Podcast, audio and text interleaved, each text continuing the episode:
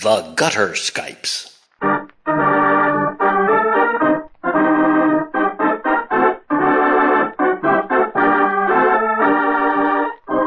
The Gutter Skypes record and present tabletop RPGs, played and enjoyed by participants who live thousands of miles away from each other.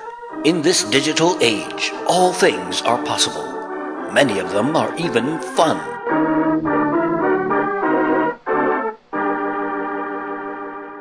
Ladies and gentlemen, welcome and thank you for downloading and indulging in this new addition to the International Detective Dragons from Outer Space podcast lineup, the Gutter Skypes. You're hearing the very first recorded meeting via Skype of Mark Kinney, Blind Geek, Andros, and myself. I put out a request in August of this year, 2008, to get into a gaming group that meets and plays via internet audio. Most often, that's a Skype connection. My good luck was a very quick response from Mark Kinney of All Games Considered, who put together a terrific scenario for Spirit of the Century. The rest is, hopefully, a series of recordings that will entertain you and give you the same feeling of being there as I got when I listened to the Roll Monkeys, which essentially is what inspired the whole venture. Now, this episode is labeled as a character creation session, and of course it is, but if you're familiar with Spirit of the Century, you know that this segment of the game is every bit as fun as proceeding through the story itself. I will mention before getting underway here that this episode, and only this episode, was recorded using my portable digital recorder. The audio is not of the highest standard, but it should be fine for getting all of what is said, and it's fully understandable. The episodes that come after this were all recorded in line and are of a far higher sound quality.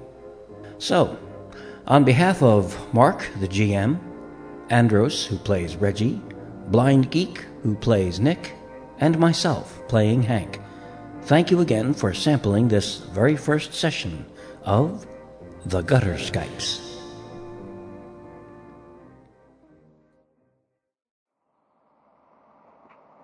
Okay, well, um, actually, is everybody pretty, has everybody had a chance to go over the Spirit of the Century rules and all that to a fair extent? Yes. I got a little comfortable with it. I've gone through most of it. Okay, good. Uh, do you have an idea as far as what you want to do with your your like characters? I've got a character concept started, yeah. I've got about half of one. I was thinking with the collaborative nature of the character creation that it would be, I would kind of throw out what I have in mind and, and then see what we can as a collaborative effort.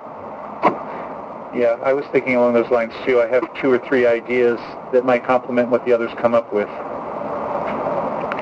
All right. Uh, well, like I said in the email that I sent out in the first place, a couple of minor changes to the base setting. The base setting tends to assume that you're in 1922. I'm backing it up a few years to 1919. Oh, just after the war. Yeah. And there's a particular reason, but you'll find that out later. Ha ha ha. But, uh. I like it. Yeah. Cool. I had a couple of... I'm sorry, go ahead. yeah. Go on. Well, I had a. Uh, this is probably going to get covered when we start getting into character creation, but I was just uh, I was just mentioning to Andros when we got when we got online um, a few minutes before you rejoined us that I'm I'm a little bit twisted up over the differences and similarities between stunts aspects and skills. I can pretty much figure out, I think, but uh, stunts and aspects. I started making things up on my own and went over, you know, the list that's available, and it, and it looks to me, at least according to the rules, like aspects and stunts are somewhat intertwined. So all this, uh, you know, this creative stuff that I came up with on my own uh, might not be acceptable uh, as part of the Well- game, or just might be the different versions of what they already have down there already. The, Wait, the aspects may well work. Sorry, go on. Oh, I'm sorry. The way it was explained to me on on the fate list was um, that aspects represent who your character is and what your character is about, whereas stunts are more tailored toward what your character can do. I don't know if that helps or not, but that's Yeah. I can go along with that. Yeah, that's kind of the impression I had. I guess I'm I'm getting uh, I'm getting a little bit too deeply into the nuts and bolts too soon of this. So uh, Yeah, I just well- wanted to mention that I was confused over that. So Okay, well, the aspects pretty much work like like you're talking about there, as far as you're pretty much making up statements about your your your character, or taglines, or just descriptions, or possibly nemesis, or you know that that kind of of thing. Whereas the stunts are, are more defined in the the book, and that and they've got at least in Spirit of the Century, they've got like different paths that those take as you go too. Uh, and some of them are kind of connected with um, with with aspects because, like for example, if you're doing a like gadget-based character, you can have his particular gadget also be an aspect, which gives certain bonuses to it, like he, like he's not going to lose it easily and that kind of a thing. hmm. So. Okay. I have a feeling that probably what I ended up doing was just uh, renaming stuff that was already there and uh, um, on my own, and then finding it and seeing that it wasn't quite what I, whatever. I think we'll probably be able to iron this out pretty easily once we get into the character creation itself. Oh yeah, absolutely. Uh, were there any other questions as far as the background in that? Because I know we covered a few things in the email when we were figuring this out in, in the first place. Um, the only thing I remember from the email was what you've already said about starting in 1919 and there being a bit more leaning toward supernatural possibilities. Um, did I miss an email? Because I'm. Yeah. I mean, it's it's not like you've got wizards running around throwing spells around per se. It's more like the if you've ever heard any of the old Shadow shows where he, he has got the power to to, to like cloud men's minds. It's sort of he has this sort of mystical ability, and and that. It's more on on on, on that level, and, and that's really kind of where the the stunts come into, because you've got the whole mystical portion of of those. Uh, you can still do a little bit about it to, I mean, uh, through like aspects and, and that, but it's not overt. You know, you're you. Well, I, I'm not even going to necessarily say that it won't necessarily be, but it's it's it's not high fantasy, basically.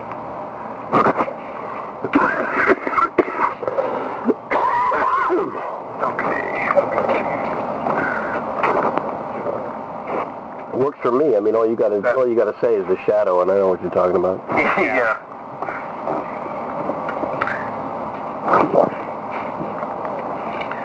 Okay, and uh, like I said, as far as a beginning, we'll probably start in uh, in Britain. So, but I mean, you can still be from wherever. It's just when we start play, you'll be gathered in Britain for something, and that's Oh, cool. But that, that doesn't necessarily. Yeah. Okay, who, I guess who wants to start? I'm gonna start. I'll start. Thank you. Good. I actually kind of inspired from the latest, uh, or at least the latest one I've heard, the Detective Dragons from Outer Space. Oh no, how, how'd that happen? Uh, because, well, you were talking about UFOs, and and that got me thinking about a character who who has missing being or missing memories. He remembers something of possibly being taken, and he has some sort of supernatural gift he didn't have before, and so he and uh, I hadn't quite narrowed what that supernatural thing would be. Hmm. That that was the part where I was thinking it would kind of depend on what everybody else was doing. That you know something might fall into place. What's the guy's name? Or have you got one? Um, or is it a guy? Yeah. you know, I assume too much. No, it, it's the guy, but I haven't got a name for him yet. I'm kind of, I tend to work from um, the character and then come up with a name after the character's done, just because that's just how my mind generally works. Okay. Do you have an idea what his um, motivation might be? The reason why he doesn't.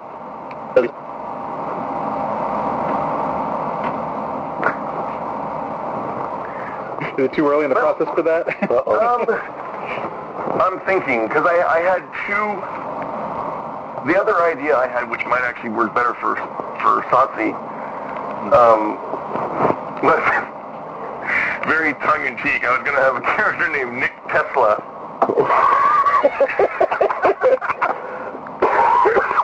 and uh, yeah, everything that pretty much just came into your head is probably what came into my head as well. He's he's a, a pulp hero who, who does everything with electricity and all kinds of interesting uh, Yeah, interesting gadgetry and stuff involving electricity. And of course, he's way ahead of his time as far as that goes. And Sounds like a dangerous fellow to know. That's shocking. it, yeah, it's an electrifying prospect. It almost made me bolt out of my chair when I first thought of it. I don't have a rim shot. Who's got a rim shot? Anybody?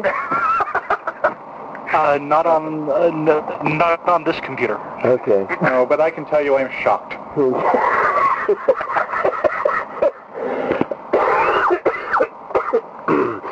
Before we further down into this current tangent, Mhm. Oh, Thank you. oh, oh. I muted myself for coughing. I shouldn't have. this is just hacked my lungs out. All right, I'm sorry. I'm stepping all over Mark here. Let me shut up. Um, I know that e- either of those concepts works fairly well. I know just one thing to throw out as far as the UFO thing. Uh, there were sort of UFO sightings back in the 1800s. They just called them airships back then. Uh, There was an old, um, I don't know if you if you're familiar familiar with Ken Hite's suppressed transmission columns. They got collected in, into some some books at, at, at one point, but they ended up ended up talking about those at, at one point. They had a lot of similar aspects to the UFO sightings from later on. So either either either way, like, since since they do kind of bracket the, time period we're in, you, you go you go either either way with that. It, ought- it, ought- it ought to work. maybe I could combine the two. Maybe he was really good with electricity, and then he remembers some has some vague memories of something happening involving. Um, did someone just? Yeah, like we're Adam, you're gonna need to yeah. I Uh, think we, no, uh, just lost Andros. Yeah. What do I do? I guess I invite him back into the. Where is he? Yeah. I've just uh, I've just exercised the limit of my technical prowess. if we don't get him back, I have no idea what else to do. We'll we'll give it a few minutes and then and then try again. I guess. Yeah. Let me see. Is he still showing up as online? Yeah, he is. Well, give him a couple minutes and we'll try it again. Mm. Um, I guess one thing that'll really help kind of start getting this to work out is when we actually start going through the, the like phases, because that'll kind of grow the character from okay from uh, from childhood on up, and that'll kind of help maybe direct things as we go. yeah. Oh, bummer. We had him back and we and we lost him again. Right to conference. There. Can you hear me now? Oh, there we go. Yes, Oh. there we go. It, it's switched microphones on me again. Evil That was very mute strikes again. It's. oh man. Okay.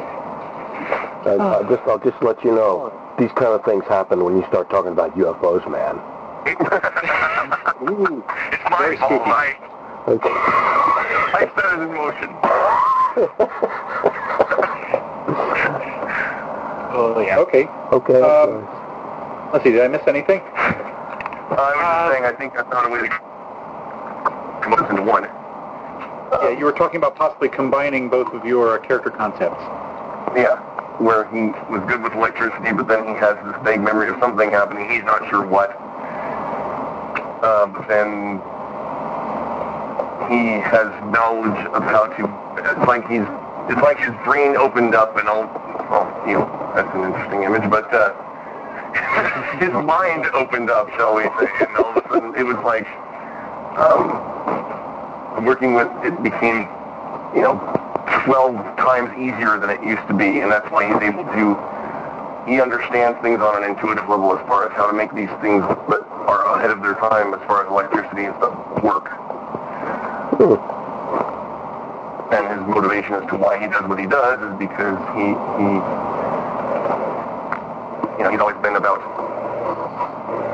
um, he's always been kind of a fighter for justice in his own way, but now with the electricity, it, it, he can actually get something done. Okay, that's cool. It's a starting point. he's Yeah, gonna, yeah. you know, Oh yeah. Well, you want to hear my starting point? sure. Okay. Uh, so far, I have only his first name is Reggie. He is uh, British. Was actually born in Africa on safari, and uh, spent most of his life on safari ever since. He's a big game hunter, and uh, he is very, very natural. Mostly t- into tracking down very strange creatures so he can shoot them. And this is this is yeah this has had the interesting side effect that he's wound up actually helping people who have been uh, terrorized by some of these creatures. Ooh. Lucrative and practical. Mhm. Yeah.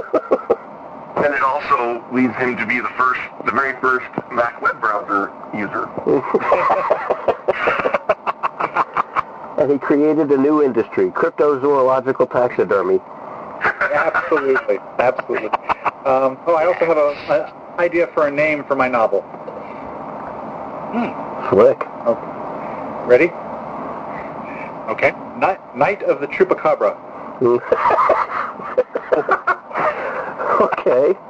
Is that N-I-G-H-T or K-N-I-G-H-T? Uh, kn- oh, there we go. Tonight. Uh, this one we're talking about NIGHD. Yeah. Oh, okay, because either one has interesting potential. Yes, it does. That is an idea. Well, I thought of Howl of the Chupacabra. That might work too. You never know. In the night of the chupacabra. That's slick. Well, I got, uh, I don't know, my character seems a little boring compared to, I, uh, uh, here I am pretending everybody's done. Did anybody have more Go to say about their character? That's a good start for now. All right. Um, yeah, mine's a little boring. Mine's a typical uh, boy from the farm thing. Characters, uh, well, the, the personas is Hank Bugle, the fist from the farm. nice. And uh, I guess uh, for motivation, I, I'm actually what I'm looking at is one of the aspects here, but it really kind of sums up his, his character. The world is happening, and I'm missing it. Interesting. So it's basically, you know, if anything's going on anywhere that's exciting, uh, and he hears about it, he just gets all in a twist over not being where it's happening, and just wants to be there. He hates to miss any kind of excitement going on elsewhere. I mean, I, I did up a whole, uh, I did up the whole uh, pre, uh, the, the the childhood thing, the uh, war years. He, you know, grew up on a farm. He had an aunt that traveled a lot, told him stories. She died, left uh, travel, left travel guides in a trunk somewhere, and he memorized all of them. And his brothers and sisters are, are, you know, he likes his family likes him. He likes his family, but they're all just, you know, for some reason when they went to the state fair, they didn't see it as the single greatest event since Genesis, and he did because it was different. It was exciting, and uh, he just wants to get out and see the world and not be on the farm because it bores the hell out of him. And I came up with a title for the for uh, the novel, uh, Hank Bugle and the Antarctic Anarchists. Ooh, that's cool. I've got a blurb for it too. The fist, I think you have to do the blurb in the in the shadow radio format, which I think is the fish from the farm finds himself pitted against Rakto, the Hawaiian lunatic. Out on the frozen wastes of the Antarctic, Rakto is plotting to unleash an army of zombie Bolsheviks who will blow up the entire world, starting with Piscataway, New Jersey. And then, of course, some other character, uh, one of the other guys is, uh, I guess, at some point becomes involved in that novel, and then I Actually, get. Is that another um, phase? Am I jumping ahead? yeah, yeah, sorry. yeah. The, the, the like the the basically because we have three players, we'll end up everybody will, will be involved in everybody's novels. Yes. because both of, the, of, the, of, the, of, the, of, the, last phases are are your guest appearances in someone else's novel. Oh, I jumped way uh, ahead. Okay. Yeah, that's yeah, it's that's cool. We're, we're, we can still shuffle things around, so it's all good. No, I like that idea. Yeah. And it's not a half bad impression of the Dr. Floyd narrator too. That was pretty cool. I, I think I think that's a pretty. I think that's a, it's as generic as the shape of a cereal box. That voice.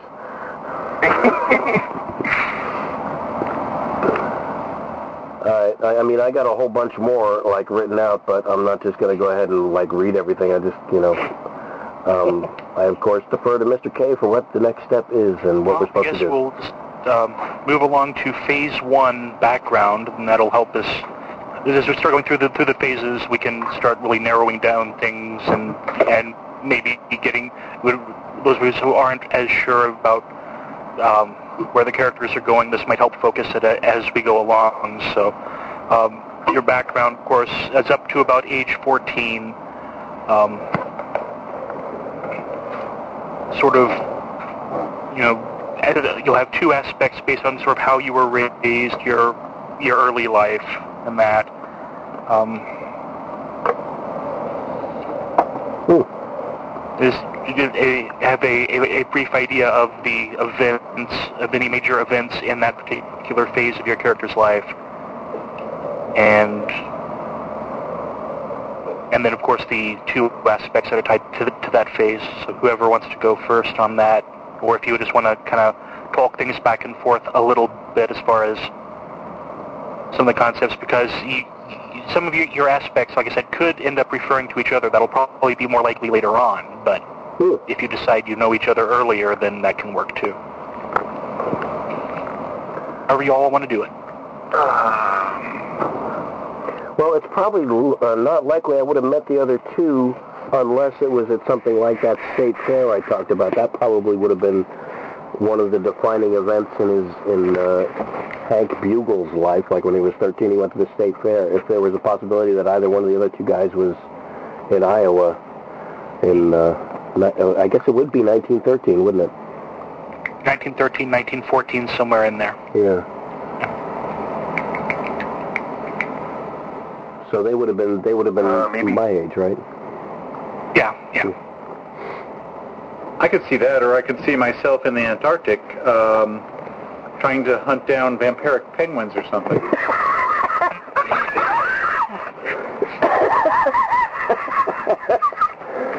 here, the Waddlers. Oh man, sorry, I had to mute myself. yeah, I know. I've got a. I'm on a roll with uh, blood drinking creatures here.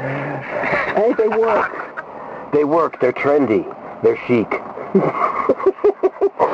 They're très elegant. Slick.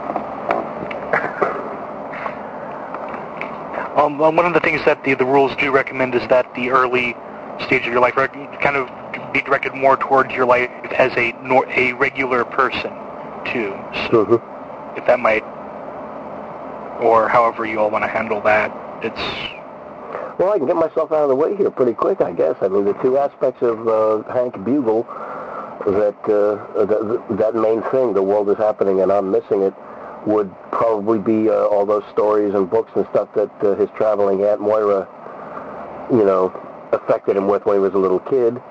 And then, of course, that one event of going to the state fair. You know, somebody that's growing up on a farm in Gilbert, Iowa. Uh, well, uh, obviously he'd be uh, healthy, strong, know how to fix things. So equipment repair could figure in there somewhere. Um, And then, of course, that state fair thing where he actually gets exposed to something of the outside world, and that just fans the flames and makes him restless and want to go off adventuring. So that'd be another aspect of his character. So that's like Okay. three. That's three right there. So I guess uh, I think I'm done. Well, how much of the, I mean, as far as the as- actual aspects go, is there a way that you could, is there an aspect you can think of that would tie in a lot of those other things into, because like you said, you've, you've got the one aspect which really works well. You've got one more in, in this phase. Um, it's just a matter of, of how exactly you want to tie all that up.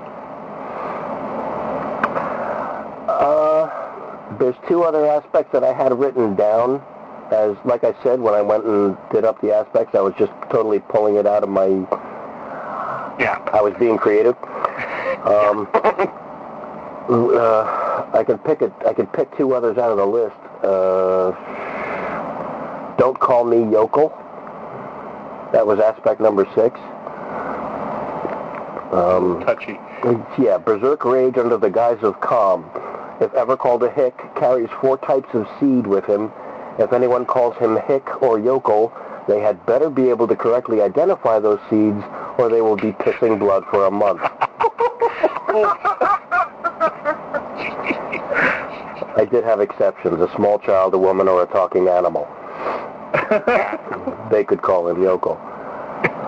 And uh, I guess it was the uh, the other one, another one from the list is uh, the right clothes for the right job, which is really kind of a quirky one for somebody coming off the farm, having been in World War One. Who the hell cares what you're wearing, right? But uh, um, he insists whenever possible. He's not a fanatic about it, but he insists whenever possible to be dressed correctly for a task or an occasion.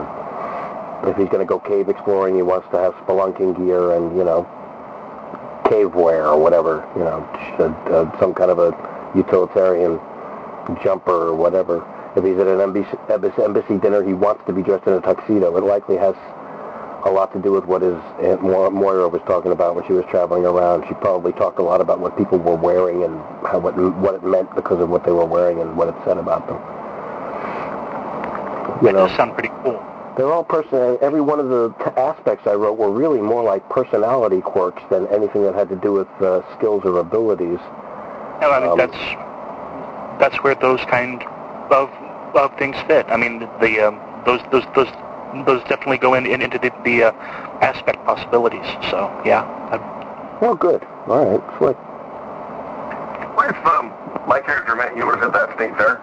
Maybe I had, maybe he had a. Because I'm thinking he's he's. I'm leaning more toward kind of prodigy thing uh, rather than the alien thing. The alien thing just sort of feels tacked on and it's not going anywhere. So I'm thinking of, but um, but if if he came from a background where his dad was a scientist or something and had and you know I know just enough about science and stuff to be dangerous, so I'm leaving things intentionally vague. But but but uh, he he his father was a scientist and was constantly being you know he had these ideas that were being laughed at by the by the people in his circle, and uh, meanwhile his kid Nick here is. Um,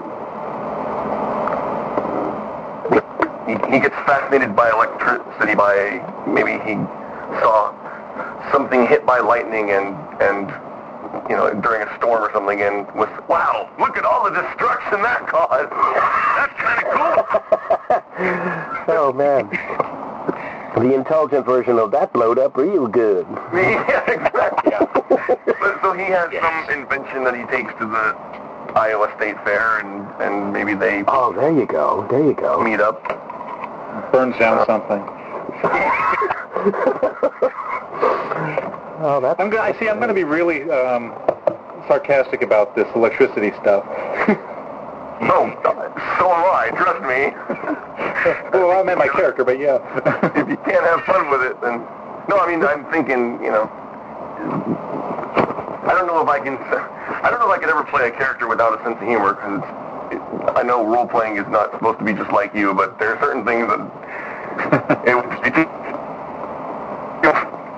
Um, but I'm thinking one of the aspects that came to my mind was there's got to be a better way.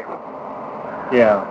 uh, where he's constantly looking at things and thinking, how could that be done easier or better? And I think it works for. I mean, the the the, the um, compels are pretty. Wait, I get compelled. What's the negative one called? The uh, where it. Well, it could possibly be. I mean, it it's it's going to vary depending on how. On I mean, the compel is is is generally the negative one because because that's what I, I will will be doing generally. Right. But I was those what's the positive one? And that's what I was trying. The invo- invocation possibilities are pretty obvious, and I was thinking for the compel, you know, he might be someone where he gets fixated on it, and there are times when we don't have time to figure that out. We have to get out of here, or the place is going to explode. oh, there's got to be a better way we can rig this. Lots of opportunities to say, look out, it's going to blow. So that that would be uh, that would be an aspect. No time to lose. no, I'm serious. Would you, would you Yeah. consider that? Possibly. Okay, cool. Because that that uh, that's in direct opposition to one of mine. and that's what makes it fun. And and uh, exactly, exactly. Untimely curiosity, number seven. Is your character an ambler? We'll, we'll ask no. We'll ask an endless string of questions about something like fireworks or tableware, while the rest of his team are trying to get parachutes on in a burning plane. So yeah, you you recognize the situation as uh, as uh, pretty dire, and we damn well better you know flip the switch and get this gizmo going or whatever, or we're all going to die. And I'll probably be asking you what's what is what what, what is the difference between anti-meridian and post-meridian stuff like And that. Yeah, we're both hung up on something because he's trying to find a, some way of better way of dealing with the situation, and and your character is not really dealing with it at all. Yeah, like, how come you never see any baby pigeons? That kind of stuff. Yeah, excellent. Very cool. so Uh, let's see. So yeah, there's got to be a better way. Would be one, and I like that. No time to lose. I'm not sure how I fit that into my. I like the aspect. I'm just trying to think how I fit it into my character's early background. Um, think, think, think. Well, even if it doesn't necessarily fit into the early background, it's still something you can keep in mind in for one of the later phases, if if, if nothing else. If you Yeah. think that, that there's something else that would be more applicable to his early life, then you know. Well, maybe the thing that got hit with by lightning was their, and they had to get out of there. Before, well, you don't get enough warning though with a lightning bolt.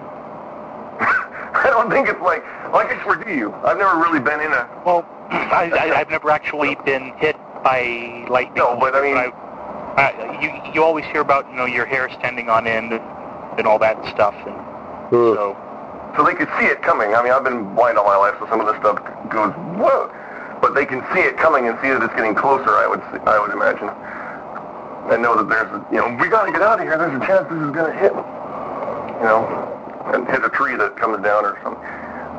Um, I don't know. I think I'm overthinking this. Yeah, some kind of weird ball lightning would do that. Or the house could get. it. I'm sorry. Go ahead. No, just okay. This, as it floats slowly toward you, maniacally. Excuse me. Sorry. Yeah.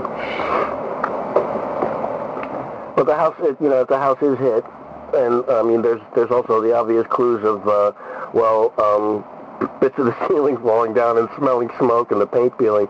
That probably clues the family, and they better get the hell out. Yeah. Well, here's here's a thought. They uh, have this, you know, maybe the dad is into electricity too. They have this Danny Dunn style house where everything's all automated and electrical and whatnot, and then all of a sudden they they kind of forgot about the fact that if it gets you know hit by a lot of water, that could be very very bad. Yow. So instead of lightning, maybe it's although the likelihood of the scientist having that kind of oversight would. I don't know. Like I said, I think I'm overthinking this a bit. Well, the com the comic aspects are endless. Yeah. you know that um, the whole idea about the fair works for my character too for meeting you guys. Um, I could say that your your aunt Mariah was actually visiting Africa, and I got to act as a um, uh, kind of guide for her for her little safari. Oh, that and works. she said, you know, come and visit America someday. That's cool. You know? Yeah. She, yeah, she would be one of those uh, rich relatives that we hear about, and she occasionally visits. And Africa would certainly be one of the places that she'd have gone to. Sure. Sure. I'm trying to figure out, are, are, would our characters be about the same age, or would uh, my character Yeah. might work out being a little older? We might actually have a, a some sort of a romantic connection there.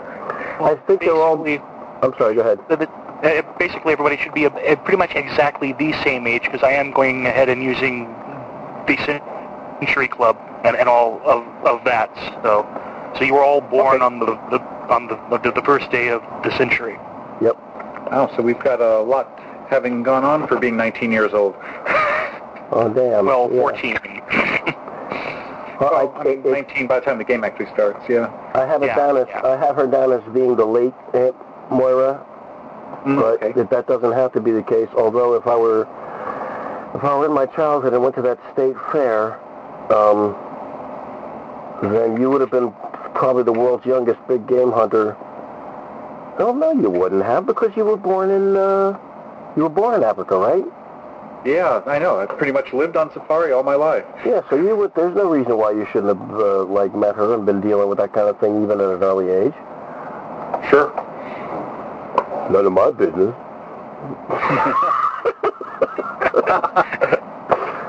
so yeah, it still works. Still works fine. Yeah. Sure. You never know. hmm and it makes the whole parental aspect for, for like Nick work even better too because he's still in in that age range. Yes, Yeah. and it works good for my character too because it's like it's there's verisimilitude there. The world is happening and I'm missing it. Well, for sure. I mean, kids my age are uh, on other continents shooting supernatural creatures, and I'm shoveling shit out of the barn.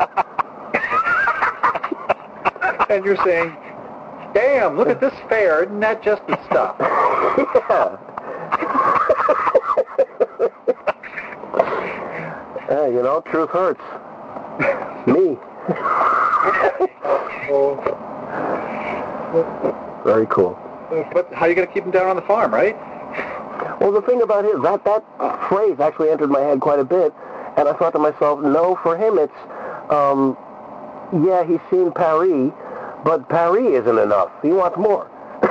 And there's no hope he's ever going back to the farm. But you gay Paris, okay, I've seen that. You know, nice city. What else is happening and where? He's got a serious case of wanderlust. Oh yeah. Oh yeah. And if anybody's hurting anybody, if somebody's hurting somebody else and they're not a Nazi, then uh, they're, they're you know we're just gonna we're gonna cook up more popcorn than they can eat. But you know, since we we all kind of meet up at this fair, and if we're all supposed to be in each other's books anyway, I guess it makes sense that we tend to travel around together from this point on. I don't know whether I don't know, Mark. Does that like does, is that like a prerequisite to uh, to, to the childhoods actually have to cross paths or? No, um, th- I mean, the, the main thing when, as far as when going through the character generation, the main point where you all really start crossing over is in the like guest appearances in, in the novels, and of course you would be associated through the this, this Century Club by the time you got to that age anyway. But uh, if you all want to intertwine yourselves earlier, there's nothing saying that you all can't. So, however you all want to handle that. Or we could just keep crossing paths. Yeah. Yeah, Yeah, yeah. I was just thinking we could just we could meet up and then not think anything of it, and then later, look at that guy. I know you. Right. That That's works good. too. Yeah, that works too. At that weird guy that was blowing shit up at the state fair with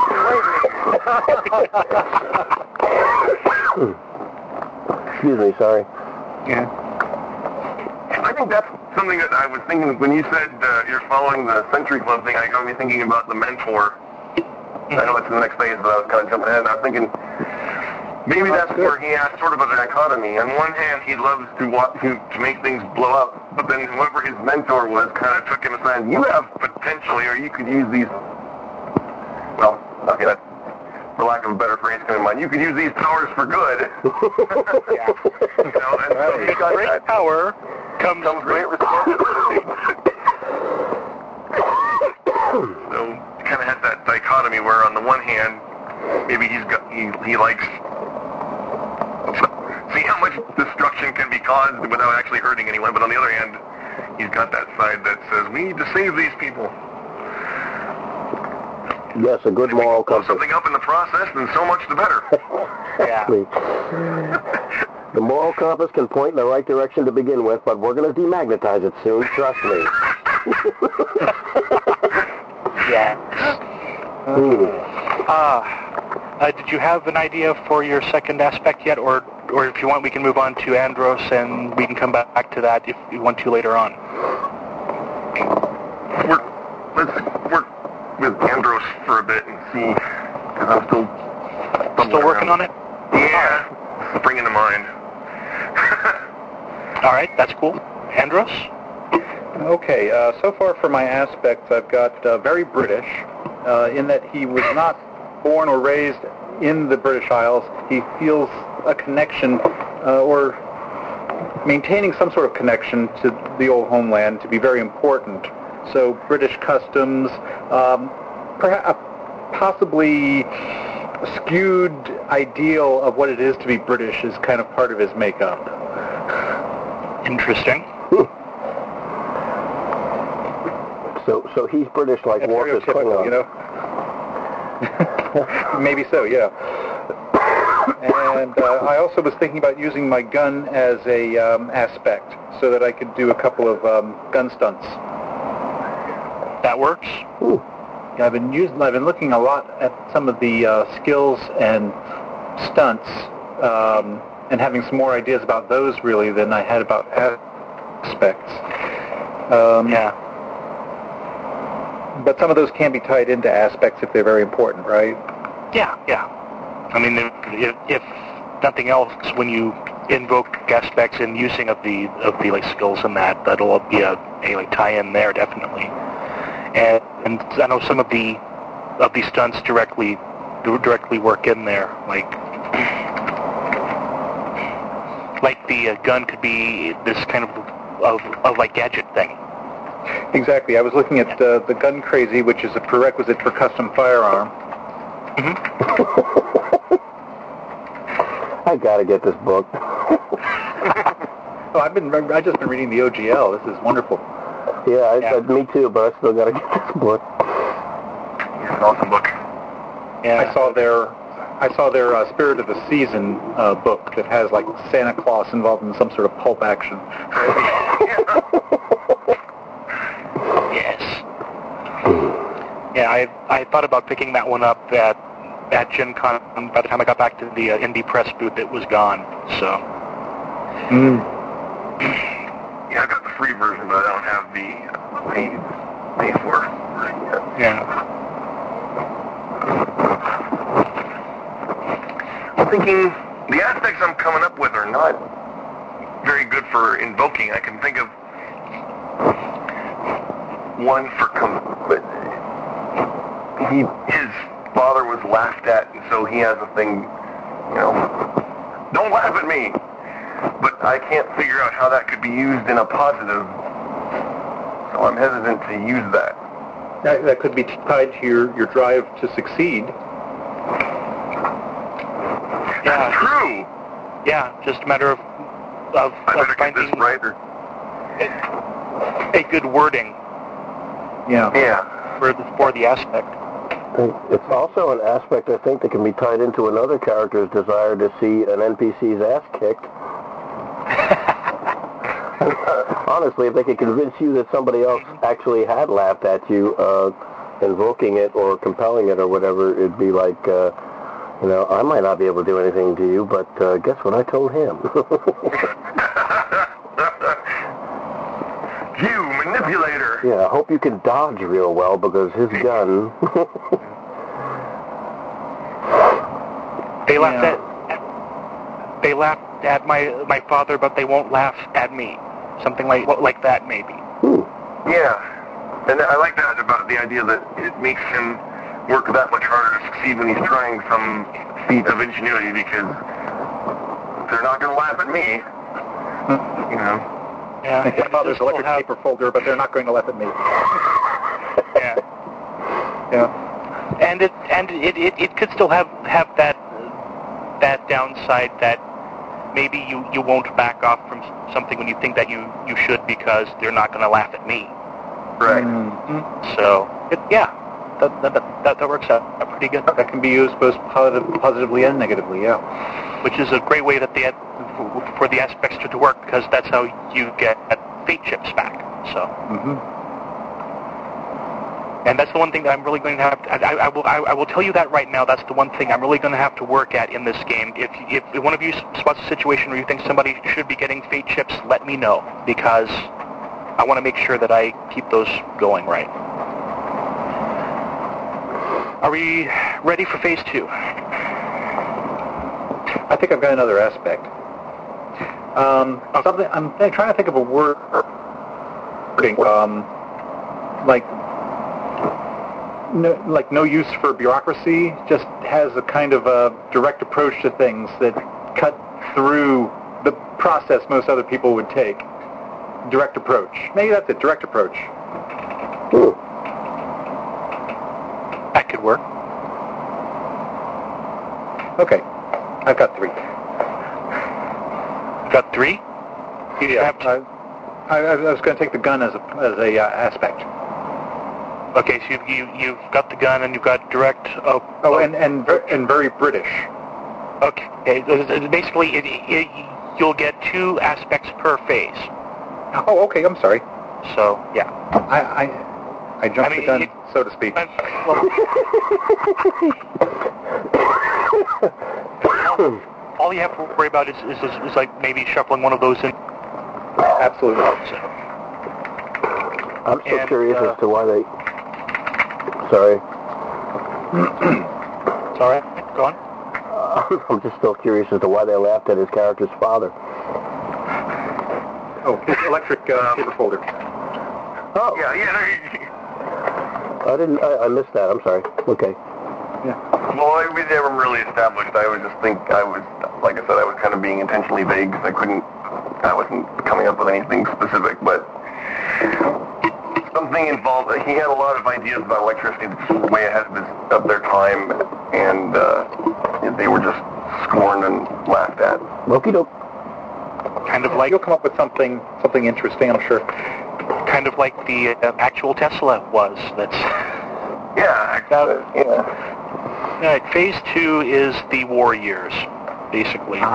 So it's also around the time that many of you will meet your patrons uh, who who bring you into the Century Club, and it's also around the time that they will probably die or disappear or whatever else. So that, that's something else to figure in there. But it's basically what you guys did during during the the war years and you're dealing with your patron, uh, assuming that you don't already know them, you know. Uh, I dread this phase because I know next to nothing about World War One. Um, World War Two, I'm much better at. World Yeah. War One, I'm not. Oh, Well, he may not have been directly involved in the events of the war itself. He may have been doing something else. So yeah. whatever you feel comfortable messing with is fine. Um, let me go with somebody else and I'm gonna let this germinate for a bit. I've got the beginnings of an idea, but I'm not ready to share it yet until I have it a little more fleshed out. All right. Okay, I went ahead and pulled up Wikipedia. yes. So we got 1914 to 1918. So it only just ended, really. Yeah. So apparently in 1919 there was still a lot of conflicts going on. Mhm. I don't know. I've heard of 16-year-olds not finally going and signing up, but I don't know about 14-year-olds.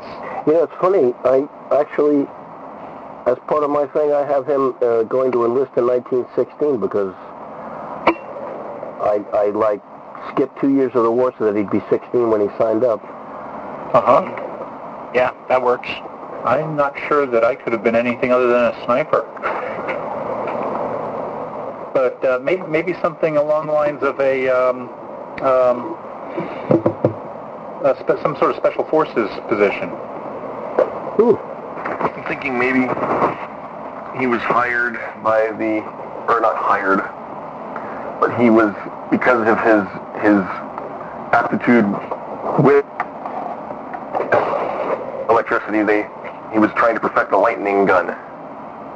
Hmm, that's good. Yes. So he could have been in weapons research. Yeah, Yeah, I like that idea. Go ahead.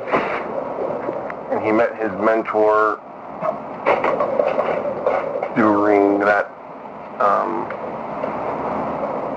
thinking and talking simultaneously doesn't work very well. he met he, uh, he met his mentor during that process of doing what, Eric? Um, he was a because it obviously didn't work quite right because we don't have lightning guns in World War One. So I don't know if Bob, want that- things that do. Maybe we just don't know about them. This is Pulp World War One. yeah, there you go. Not that they were widespread, but you know. Right. Okay, there we go. He, the guy who first used the the uh, lightning gun in field work was a member of the Century Club and saw the potential of what this guy was doing and how how above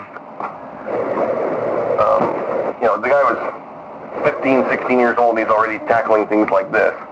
And so he, he kind of started putting the bee in Nick's bonnet about the Century Club and and uh, using your potential to help the world uh, more than you already are.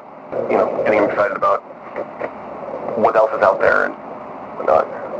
See, I'm sort of, I'm afraid I'm drifting into uh, Adam's thing about the world being. And I don't want to. I don't want to uh, to do that. Huh? World being what? The world being, you know, missing the world Oh, it happens. I feel like I'm kind of stepping on that territory, and I don't want to do that. So I'm trying to differentiate it from from that because obviously something happens to get him excited enough to join the Century Club and to start doing all these things. Or heck, maybe it's just the fact that the lightning gun worked so well, and he thinks, you know, maybe this guy had something to it, and so he agrees to to join up. That works. Uh, I mean, uh, also, I mean, as, as far about as far as curiosity about the the world or adventure or anything, it, I don't see any problem with anybody's overlap with that. I mean, that's. I guess there- there's no hard and fast, uh, you know, dividing line between motivations. I guess they all kind of intermingle depending on your background, really. Yeah. And yeah, and uh, of course the angle that you're coming at it from will affect how you reflect that in aspects or whatever else. So it'll be different even if it's the same. If that makes any sense. Yeah. Write some of this down so I don't forget it. Uh, Andros, what else did you have? Let's see. I was coming up with a possible mentor that uh, while in Africa doing side work as a, um, a, a guide, I met an old American cowboy who was visiting, um, whose name was Quigley. and taught me what he knew about shooting. Oh man. I think the times might overlap slightly. So, I, so I, is there is there like an aspect that's like uh, learn from the best or something like that? It could be. I'm trying to Um, figure out how that would work in gameplay. Yeah, I mean, there's also the, the matter of trying to figure out what the the like downside would be too. Overconfident, maybe? From what I He's- remember, I learned my best, so. Yeah. there's that's a possibility. Also, um, he might have taught to shoot very methodically. So you know, kind of being cool under fire, but taking your time. Maybe one perfect shot. Okay. That works more as a, as a justification for some of the other um, uh, shooting tricks I was thinking of. Cool. But uh, so let's see, we're talking about warriors, actually. Yeah. That's what I'm saying. A combination of shooting and survival training would work very well for some sort of special forces action. And that might uh, mean that I had a bad reputation in certain parts of the world, and um, if I ever showed up in, like, Germany, for example, I might not be terribly welcome. So that could work for some negative aspects also. Yeah. Notorious. That could work. Uh, So- Anna, what did that? Yeah. Go ahead. Uh, did you have something else? Oh, I was just Right thinking away. that, um, uh, as, a, as a side note, I was thinking why he might be notorious. That could be that um, having mostly done with um, safaris and shooting animals and whatnot, when he actually had to deal with uh, hunting humans, he might not have been terribly um, empathetic. Hmm. That sounds like something to go to to look into. Yes. Okay, that's it for now. Okay, Annam. Uh, what phase are we in? Oh, we're still in in in phase two. And I get the, and it's two more, two more aspects for this one? Right. Uh, uh, for World War One, I, had him uh, go off and enlist at 16. Mm-hmm. Uh, full blessing of his father and mother, because they figured they might as well give him his blessings because he was going to go anyway. Yeah. Uh, uh, they, he began as part of an artillery team, and then he got transferred over to the newfangled tank divisions. Hmm. and he mastered every aspect of those vehicles, and he was promoted rapidly, partly because of his dependability and bravery, but also partly because officers were getting their uh, asses kicked pretty regularly on the front. It was attrition, promotion by attrition in some cases.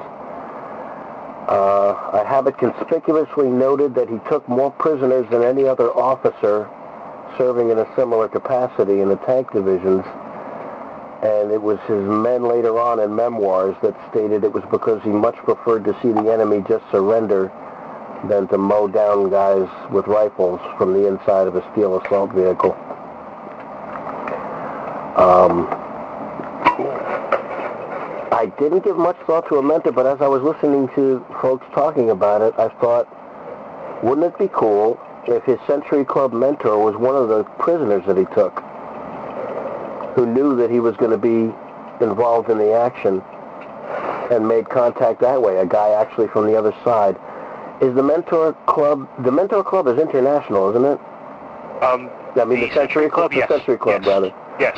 So, absolutely. yeah, it'd be somebody uh, that happened to be on the other side that knew what was going on and knew what was about to happen. And I'm totally pulling this out of the air, you know, that... I, Uh, I, I like it though. That is that is definitely cool. It's something. It's. It seems to me something that he, he would. He wouldn't have. Ex, he would not have expected. Um, as far as aspects go, I would guess pulling from the list of stuff that I just kind of like came up with out of nowhere. That, that somehow seems to work here. This is an interesting psychological experiment. it's uh, it's uh, frightening. Um, sh- uh, short fuse for BS Mm-hmm. as an aspect. No, it ain't no genus, no, it ain't no species, and it ain't no arachnid, it's a spider.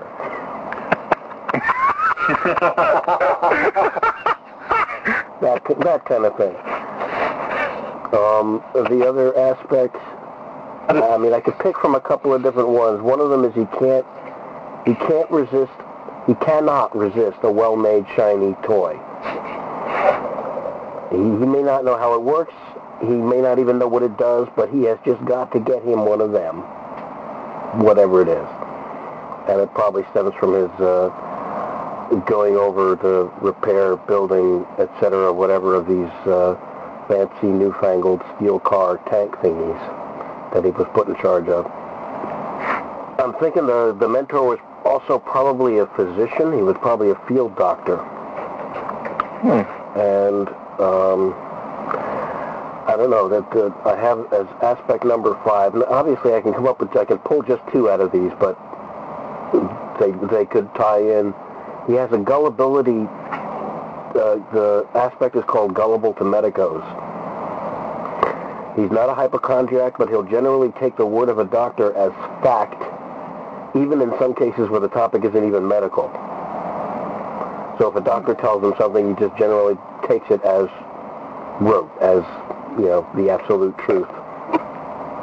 Um, so his mentor might have actually have been a field doctor on, on the other side that he took prisoner, or not. I'm actually what I'm trying to come up with. Uh, oh dear, I'm echoing. Oh dear, I'm echoing.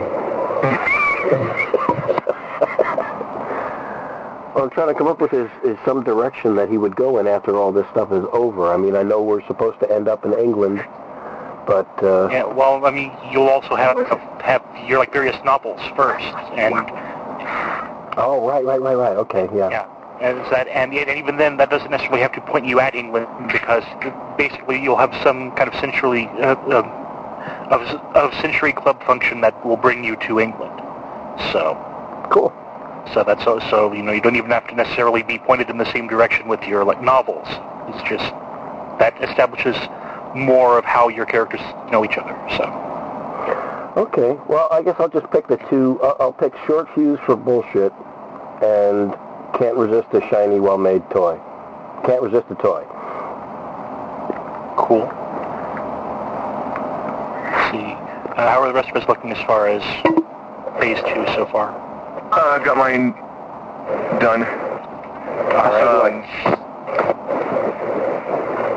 uh, I, I tack on a little bit at the end of this. Uh, he joined the Century Club, and then his mentor was killed, and uh, he is he has vowed to avenge his men, his mentor's death. So the two aspects that I picked are uh, I just put the light put lightning gun down for right now until I come up with more zippy pulpy pulpy name. I'm thinking of having him call it thunderclap. Cool. So that's probably going to be my my aspect. Is I think in fact I think it is. I'm deciding right now. it's going to be thunderclap with an exclamation point at the end. And then the other aspect that I put is wipe the scourge of the black flame. Ooh. Hmm. And whatever that is, Mark, I leave that up to you because it's more fun for me that way. I think I can do something with that. Black flame, very dangerous. You go first. you go first.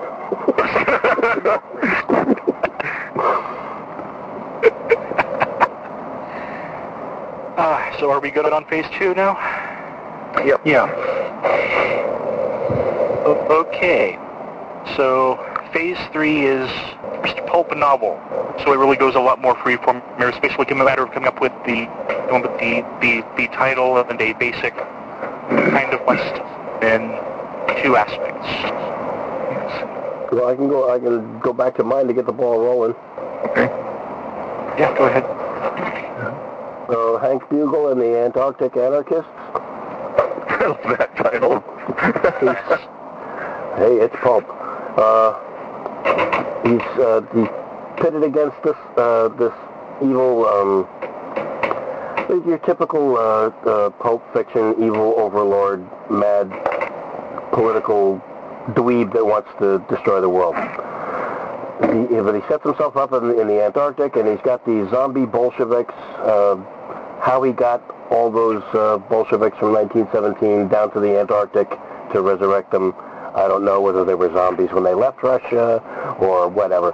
But he's going to set them off against the world, and I, uh, I, Hank Bugle ends up down there trying to stop him one way or another. I didn't fill in a whole bunch of detail. Because we know Hank Bugle has a short fuse for Bolshevik.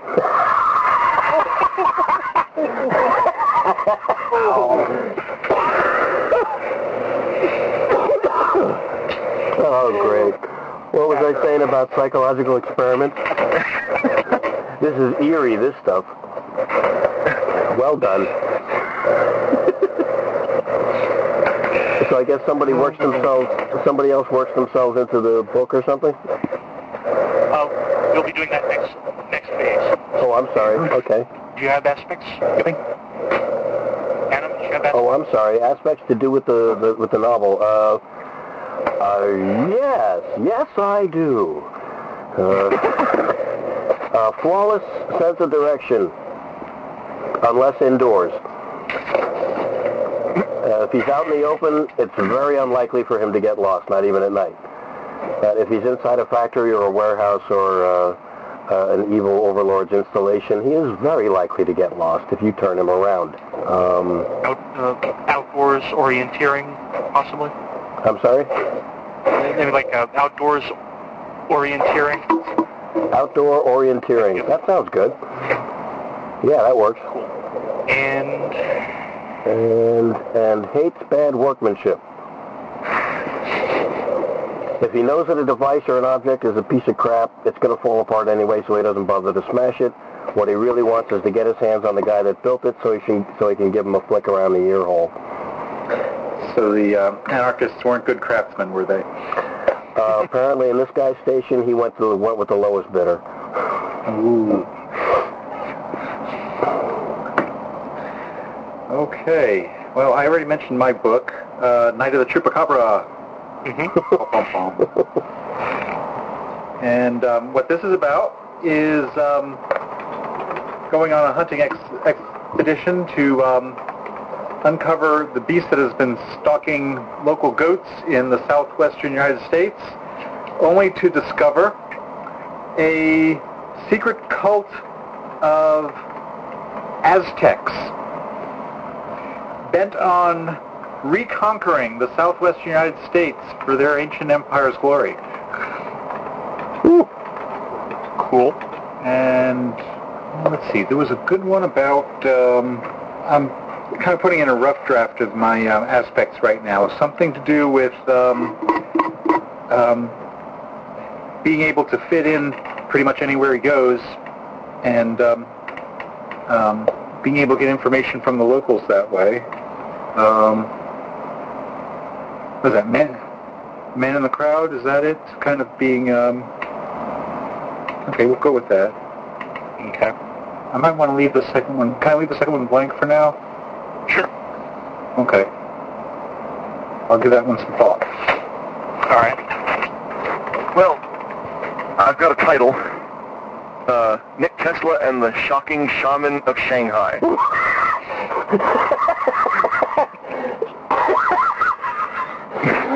yeah. I don't know. I don't know exactly where to go after that, but I uh, love it. Oh, that's a story by itself. Yeah, exactly. Uh, All you need is just some like basic like a back cover blurb kind of a thing. You don't really have to detail it really deeply. Just, uh, Good thing too. Yes. can Nick Tesla stop the evil shaman of Shanghai from from uh, shoot?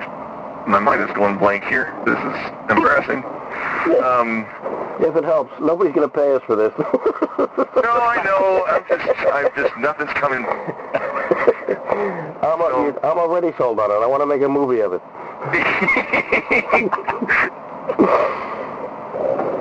Nick Tesla's met his match when he comes face to face with the shocking shaman of Shanghai. The electrical is equal in electrical enthusiasm. Tells me nothing about the plot. I'm just okay. Um, You got shackled by alliteration.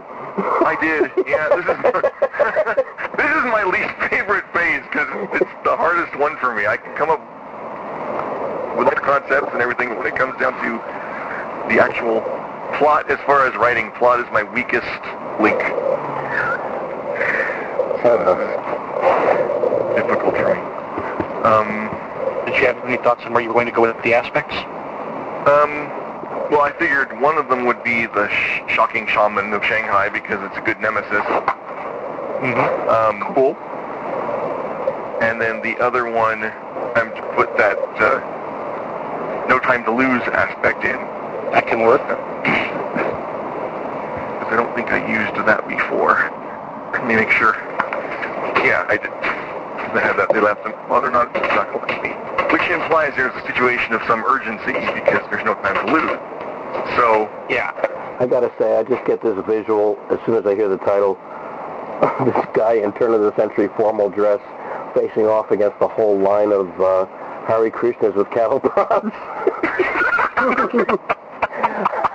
I know they're not shaman per se, they're not Oh. Shanghai, but that's actually what flashes across my mind when I hear the title. Yeah. Filed for future reference. Yeah. Uh, Okay. That's okay. I got a good tie-in for that one. Um, where are we? Uh, we're still kind of messing with phase phase three, but uh, yeah, but um, did you want to hold on as, as far as that one aspect goes and and find Um, a I was- directly or something, or do you have an idea? I was thinking of moving direct approach into phase three since it would fit the uh, plot for the book Uh-huh. um, as an investigative style of sorts, and that leaves me without one in uh, with only one in phase two, and um, I was just looking up uh, some ideas for what I could do for that. Um, some something to emphasize um, his stealth abilities, I think. Um, oh, um, how's Ghost on the Battlefield? Or Ghost in the Fog maybe would be more generally useful. hmm. You have, you have a suggestion? Uh, I don't off offhand. Uh, anyone else? Ghost in the Night. That's even better. Ghost in the night. That could ex- like was notorious. Mm-hmm. okay, I'm done then. Cool. Is that everyone? Yep. All right. then the next two phases are, are your guest appearances in someone else's book. It's another. Uh, you'll basically add a like a, a sentence ba- detailing what you do during your guest appearance in in, in, in the person's book, and and you and you get two aspects out of it, like I said. Um, so I'll just cycle through what I uh, the order I've got you on my screen here. Um, you'll be guest starring for your Phase Four in uh, Blindgeek's book. Eric, you're in Andros's. Andros, you're in Annam's.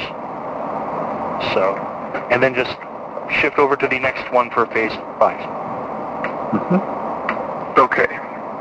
So whoever wants to go first. Yeah, I'm still working out the basic plot for the Shanghai. Shock, shocking Shanghai shaman. Can't even say it. I can give Anna something to work with when we. Um, if uh, That's all right. I'm still going down my list of uh, aspects here to see what I can pull out for this.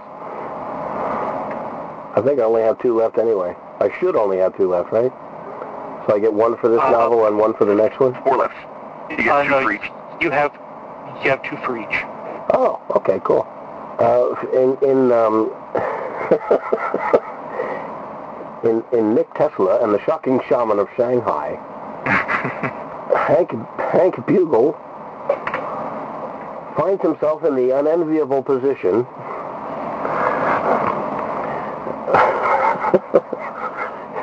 of, of having a of having a, a, a Hare Krishna cow.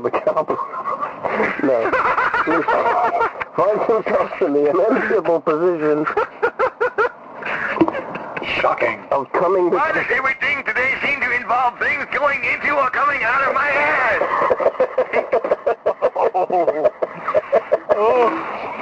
Oh. Finds himself in the unenviable position of the, of being in the middle of a clash between ancient tradition and modern science. Can he aid Nick Tesla, or does he aid Nick Tesla in his fight against uh, these evil these evildoers? Of course he does. Of course he does. Uh, in a scene in the book, I've got to provide a distraction. While uh, Nick Tesla goes about and does the important stuff because he knows where the real stuff is happening in their evil, wicked plot. But I've got to get their attention. And I try to do it by telling a joke. And I can't. and uh, a Hank Bugle aspect cannot tell a joke even if he could remember one. um, one other. One other. Uh, maybe they have to track down the shocking shaman of Shanghai. Although they already know that they're in Shanghai. Maybe they're not. Maybe that's they're the, not That's the whole twist of it. They're not in Shanghai. They're not in Shanghai. They're They in just originated in Shanghai. So we have to find out where they are because they have sent demands to the president for one hundred billion dollars, That's right. Or they are going to take control of all of the electricity. Oh, what the hell? It's pulp. All the electricity in America. And you discover that they're actually on Jericho Turnpike in Syosset, Long Island. on their way, get this, get this, on their way to Montauk to interfere with the Montauk project before it even gets underway. I think I'm now I'm thinking too deep. No, no. What? What? Forgive my ignorance. What is the Montauk Project? What is that? You should cherish that ignorance because it's more, it's almost modern pulp when you really get into it. Uh, it's uh, it's one of those fringe topic things that people go into about time travel and government experimentation and secret military bases and that kind of thing, set on Montauk, Long Long Island. Uh, it's, I'm not even I'm I'm not even going to torture you with the details, but I was just I was just kidding about I was just kidding about Jericho Turnpike and Syosset, but uh, as soon as I thought to myself, wait, Long Island, Montauk. Um, but I like that. They're Oh, going that might take be very cool, though. they're going to take over all the electricity on Earth, and I get their attention by I, I probably distract them by telling by not being able to tell a joke one way or another in some scene in the novel, which is cool enough. But there's some other aspect that I have to uh, work in, and it's probably one that I've already gone over. Maybe uh, does not always pick the right time to learn, which would be untimely curiosity because there could be a situation where um, time is ticking. You know what's going to happen next and how quickly we have to move, and I'm And probably you're trying to figure out how their their electrical how their electrical electric- thing works, the or electricity stealer. or how they manage to keep those robes on without any pins or buckles or belts or anything like that. So Static yeah, electricity. that would there we go. Well, there's your there's your answer. Most excellent. So there's two aspects: untimely curiosity and cannot tell a joke. For uh, thought of another aspect for for uh, yeah, by working with Andros in his um, but I can't think. I need a negative spin to put on it. I was thinking it'd be cool if he had like these static shoes that would allow him to cling to to. Uh, although this is bordering on Magnus. Beside the building or trees or something. Yeah, yeah. or he could even maybe use them to um, to jump from from like building to building because he just uses the he bipolarizes the static field and uh, yeah well that's right. They're So- amplified party balloons.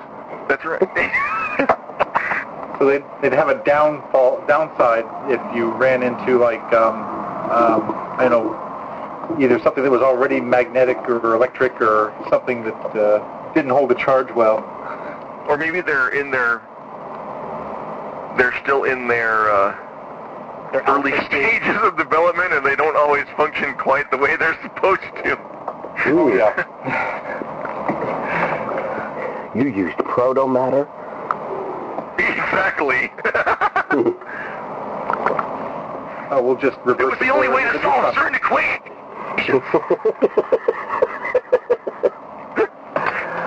Reverse the polarity. Oh. Ah. That'll take some doing. I'll have to pull this end off, twist it, and put it back on again. No, it's the reverse the polarity of the neutron flow. right. There you go. Right. That's right. I'm only wearing an an unlicensed particle accelerator on my back. That's right.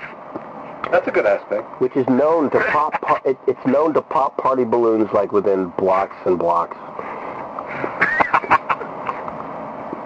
I think I think I, I think we're on a tangent. Sorry. A little bit, yeah. Yeah, okay, anyway. If you could read me your summary again, Andros, that way I can work Oh. myself in more. Yes, it's, direct. it's uh, the, the, the synopsis is um, um, Aztec nationalist cultists using chup- chupacabra to conquer the American Southwest. Okay, so at some, so they are, they have their their layer. Um, let's see, American Southwest. That doesn't have a lot of. Oh, it could be Mexico too. I need a mountain or a something with a, so he can use his static shoes to uh, help the- help help help the two of them get inside. oh gosh. Monument Valley, New What Mexico. about um, what was that mountain they used in um, um, Close Encounters of the Third Kind? The Devil something. that was in Wyoming. Oh, was it? Tower? Devil's Tower, Yeah. Wyoming. This this stuff like that in the Southwest though. Yeah, Monument Valley. Is Monument Valley in New Mexico or, or Arizona? I forget. One of those. I don't know. Geography is not my strong suit.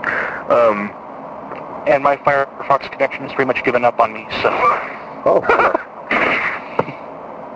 well, at any rate, there's a mountainous monument, and that's where they are.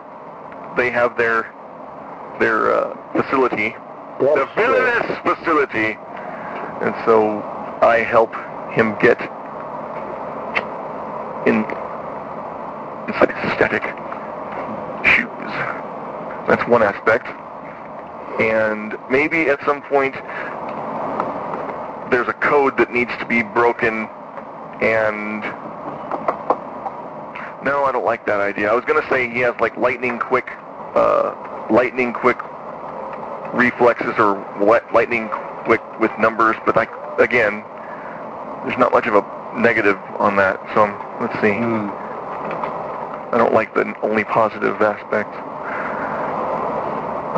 Um, so let's Yeah, see. it's hard, it's hard to give yourself a detriment, isn't it? Yeah, it really. Um, okay, let's take a completely different tack. Sure. Let's say he found out about, about this, about whatever got him start. He being uh, your character, Reg, is it? Uh, yeah, I was thinking um, Re- Reggie Forthright. Reggie Forthright, I like that. Um, Yes. Reggie Forthright, and uh, let's say they knew each other. They're hanging out at a at a tavern, having having some tea. And the way that, that they found out about this little thing involved that you know, you know, there's always a little incident, an inciting incident, which gets you on the trail, and then you eventually find out they're the Aztec cultists. Well, this was some woman, uh, just to keep things simple, some woman in distress had something where, and so my character's aspect is, uh, I, I can't say, you can't say no to a lady. Oh. Ooh. Oh. That's good. Either that or don't treat a lady that way, because that one, that would be more neutral, because then you could use it for Yeah. Chivalrous toward chivalrous toward women. Yeah, or it could be kind of a detriment if if he's, you know, sees something. It distracts him, you know, because he's in the they're in the middle of something and he has to go and stop these guys from being jerks or whatever. Right.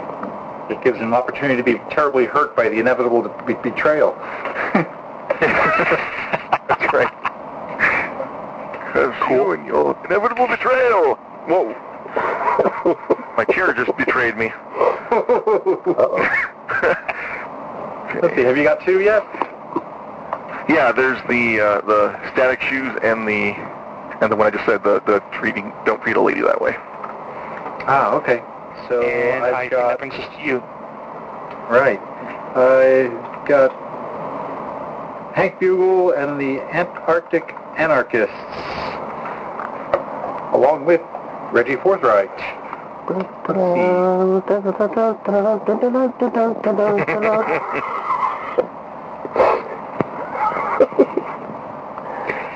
you just see the bad text flashing across the screen? So, uh, part of what I was thinking before works well for this is that uh, I can come to the Antarctic uh, following reports of local fishing boats being attacked by penguins. Ooh. Disco- thinking there was some supernatural cause, but once I get there, discover that the penguins have in- indeed been uh, fitted with small bombs and Ooh. tar- taught to swarm to a certain target, where they are then detonated by remote control. Dig it. Let's see. Let's see. So this, uh, I would definitely want to track down the source of that. That's um, misuse of game and quite a waste of edible resources. So, gosh, all the ones I can think of, I can't think of a, a possible negative aspect to it. Um, I'll mention some of them. okay, I've. I've, I've, I've, I've got a good one. I can say the whole situation offended me so much, I charged right on in there, so I can use as an aspect um, where angels fear to tread. Mm-hmm. I can see that.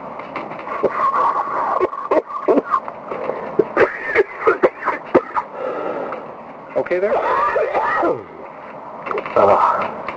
Oh, so- Every time I laugh, I start a coughing fit. It's terrible. Oh dear. Okay. Is like, what, what, what else would you have to fear after having seen a swarm of exploding damn penguins? kind of like, Well, yeah. that's the thing. It's, it's, it's so infuriated with him, he charged right in to see what the problem was. Well, that's a mark of bravery, being infuriated or infuriated by that. If I if I came across something like that, I'd be scared scared to death. I know, it's diabolic, isn't it? It is. It's fiendish. It is. And, um, But you could expect nothing less from Recto, the Hawaiian lunatic. The whole uh, see, so what, what, what were some of the other aspects of, um, of your story? Uh, zombie Bolsheviks, plans to blow up the entire world. I wasn't serious about starting with Piscataway, New Jersey. Oh, there's Uh, zombies involved too, huh? Oh yeah, the the full the full blurb is uh, Yeah. Fist from the farm finds himself pitted against Rakto, the Hawaiian lunatic, out in the frozen wastes of the Antarctic. Rakto is plotting to unleash an army of zombie Bolsheviks who will blow up the entire world. That's how detailed I got with it. But Okay. I think we can assume, I, we should assume an underground installation of some kind. Oh, yes, definitely. Badly built because he went with the lowest bidder. Um, probably to save money on penguin bombs. But, uh, yeah, a secret hidden base or whatever that uh, he's going to launch all this from. And of course, he's your he's your typical uh, he's your typical evil overlord type. I mean, Oh, you okay, know. I've, I've got one. How about uh, underestimates the undead? Hmm. Because who doesn't? Who doesn't? I mean, they're, they're dead. What harm could they possibly do? You know, they may be a bit whiffy, but that's about it, really. You know. Okay, that's mine. Okay. Underestimate. Way ad- adventure plotting gets more and more interesting. No doubt, yes. As it should. For this era, you just picture fat guys wearing lightning helmets, and you're all set. We're writing our own adventure while we're doing this. There you go. At, at, at least partially. You know, Sparks and baking soda coming out of cigar tubes, that kind of stuff. On strings. okay, uh, let's see. So it's Adam's turn. Yep. I did, uh, I did, uh, the Shocking Shaman of Shanghai. Now I, I, I'm supposed to go into Secrets of, I'm supposed to go Night of the Chupacabra? Has, has everybody done their their phase four stuff? Oh yeah, I've done yeah phase four. Yes, sorry, was writing things down and Okay, so Adam, you've already done the. Um, Well, I, um, I did Shocking Shaman of Shanghai. Uh, uh, sh- am I- I'm supposed to be in both books? Yeah. right, Okay, so Night of the Chupacabra. right. Uh, okay. So we're in, in phase five then. Pardon me. Okay, cool. All right. Uh, yes, in the American Southwest, uh, stories are coming from the locals. Stories are coming from the local papers because I scan the national news. Uh, how I do that isn't possible. 19? Maybe I have a clipping service that's really, really fast. Whatever. Rumors are spreading, and I learned through the Century Century uh, Club that uh, the folks in the Southwest are seeing strange lights in the sky. Predating 1947 by... well, they're seeing the sky glow in this, this certain area where there's um, big mountains or um, rock formations or whatever, and they, they don't know what's going on because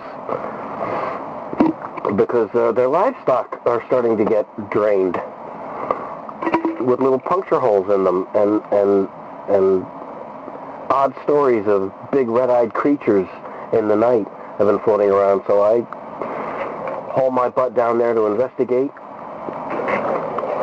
and uh, discover and discover that um, there are strange Latin American symbols on the rocks and I uh, find that I've um, once I've once I've determined that that's what they are, I'm captured.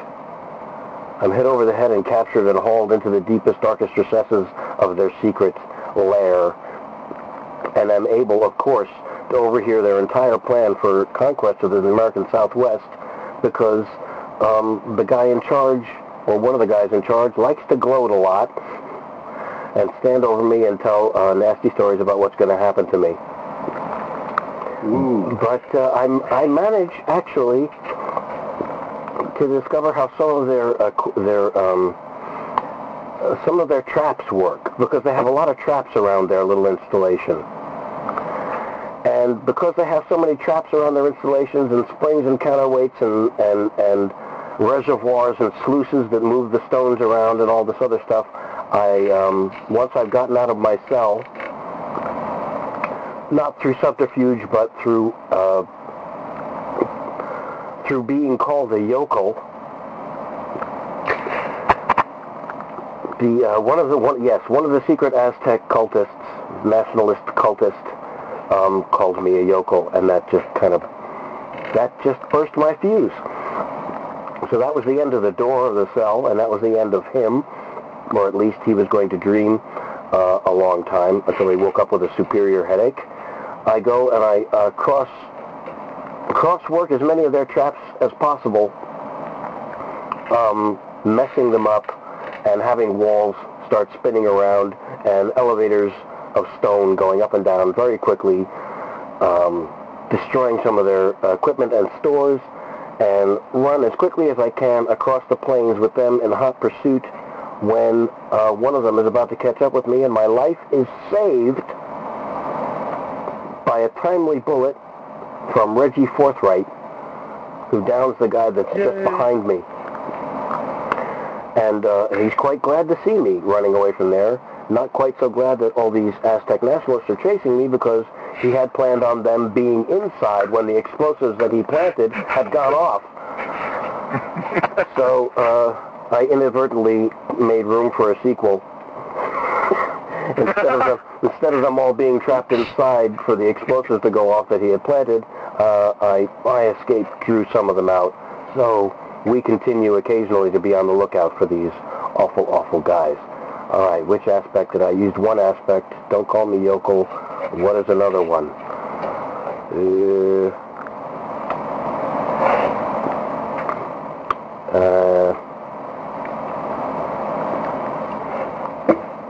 am directed to the site.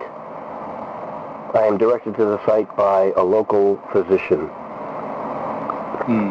who knows nothing about Aztecs, knows nothing about geography or or the lay of the land or anything like that, but just generally gives me some kind of vague directions, and I consider it fact.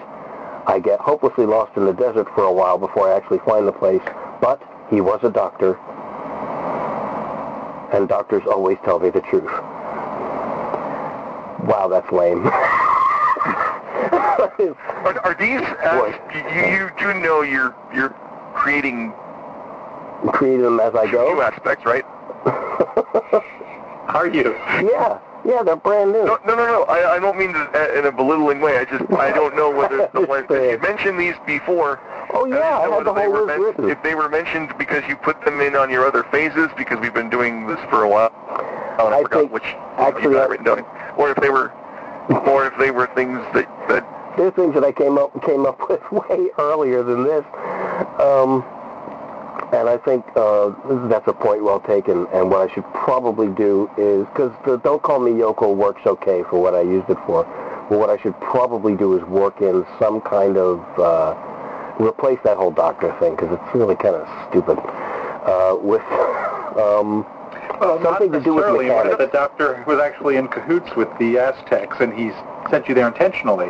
Yeah, it's possible, but it it just seems to me that this is really, as, as far as aspects go, this is really splitting hairs. Well, and I, I wasn't. I wasn't. I just want to make sure you. No, I understand. I wasn't saying it in terms of that stifling. No, no, no. It, I wasn't sure whether you were thinking that we were re, like that we were supposed to be inserting aspects we'd already picked into the story. Mm. No, I, I, I understand completely. creating new. Okay, then I'm going to shut up now. No, no, you're absolutely, please, no, this is the whole point of us getting together and going over this, is because I was, I was, ta- I I was taking the totally lazy man's way out here. just pulling whatever it was I had on my list. Um, yeah, he could have been in cahoots, We I just want to make sure we're all on the same page. If it's uh, it, what I'm what I'm saying is it you know gullible to doctors is kind of like well yeah but uh, how often and how many stories is that really going to come up? so that's like you know can't stand the color mauve or weird crap like that. I would like to replace that actually with uh, something mechanical, something to do with uh, something that actually treats on this whole gizmo gadget, um, good with tools, good with uh, mechanisms aspect. Hmm, funny, I should say aspect. because of his uh, experience with the tanks in World War One, and uh, have that be a, a part of his character. So I'm taking that. I'm taking that out of there and putting in mechanical. Uh, wow, what would I call it? I know there's a name for it because I saw a bunch of them in the list. Mechanical aptitude of some kind. No, I just. Here's I'm going to be my phase five is your novel. The fact Right. is, my character enjoys wreaking destruction, and your character deals with tanks. and we have zombies. Good God, man, this is just writing itself. Most of them did. Most of them did. Isn't it great? I'm telling you, it's Oh, like, that's that was the beauty of the whole pulp era. You didn't need to worry about Yeah. the characters. They were like putting in a light bulb. Yeah, but it's like, I mean, at first we were all kind of, well, I, mean, I won't speak for anybody else. I was kind of stiff, and it's like, oh, is this going to work? And it's like, now that we've got some of these foundations, it's like, oh, it all clicks. Yeah. It's really cool. Yeah. Oh, yeah. I, li- I like you putting in my plan to um, bring down the uh, Aztec fortress using dynamite. You know, Uh, reminds me I of didn't mean to write the story for you, dude. It's No, just no, the first no, thing that came to mind. that. That's excellent because it reminds me of my character's plan to hunt for the Loch Ness monster by having a whole fleet of uh, boats traverse the lake while dropping dynamite in. I was just leaning over the railing saying, man, what I wouldn't give for a bunch of depth charges, but they haven't been invented yet. oh, I love it. In the words of uh, of Mr. Scott, how do we know he didn't in, invent the thing? Oh, there we go. exactly. All right, so yeah, that would be my other aspect. Don't one one is don't call me yokel, and the other one is mechanical aptitude, or um, Mr. Fix It, or Gadget Guy, something like that. I'm, I, I'm not real worried about nailing it down right now, but that's basically like what it would be. Mr. Fix It because that gives me some. Because the, the whole Mr. Fix It, the idea of. Well, kind of like when, when I- when I was working up Stan Rocket, one of the things I did was partially that matter of uh, like he likes to like fiddle with like broken things Hmm. and I get distracted by those every once in a while. Mr. Fix It does kind of bring that to mind. Cool. If that sounds good to you, I, don't- I don't want to step on what you all, what we all are like doing. Well, the only the only addendum I'd put to that is Mr. Fix It can fix or break. Yeah. he sure as hell played hell with uh, with their little um, whatever they had going there. Yeah. And the only reason he was able to get at it because it was a relatively new installation. that They had left all the stone panels off where you could get to the uh, where you could get to the controls. you know, when they were going to finish the job, you know, get well established and everything, then everything would be in place. They'd have the cork boards over it and the plants and the murals and things. But it was still relatively new and raw, and I could see everything and get at everything. I hadn't put in the secret entrance yet. Yeah, there you go. there was a big note that said secret engine, uh, put secret entrance here. Right. Please blend in with rock. okay, that's phase five for me. Okay. Mine is that I'm going to be in Nick Tesla's Shocking Shaman of Shanghai. okay. Indeed.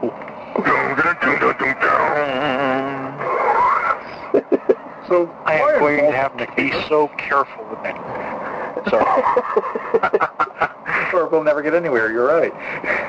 Uh, okay, my involvement began from reports of strange lights, uh, electrical discharges over the bay in Shanghai that people were reporting as dragons.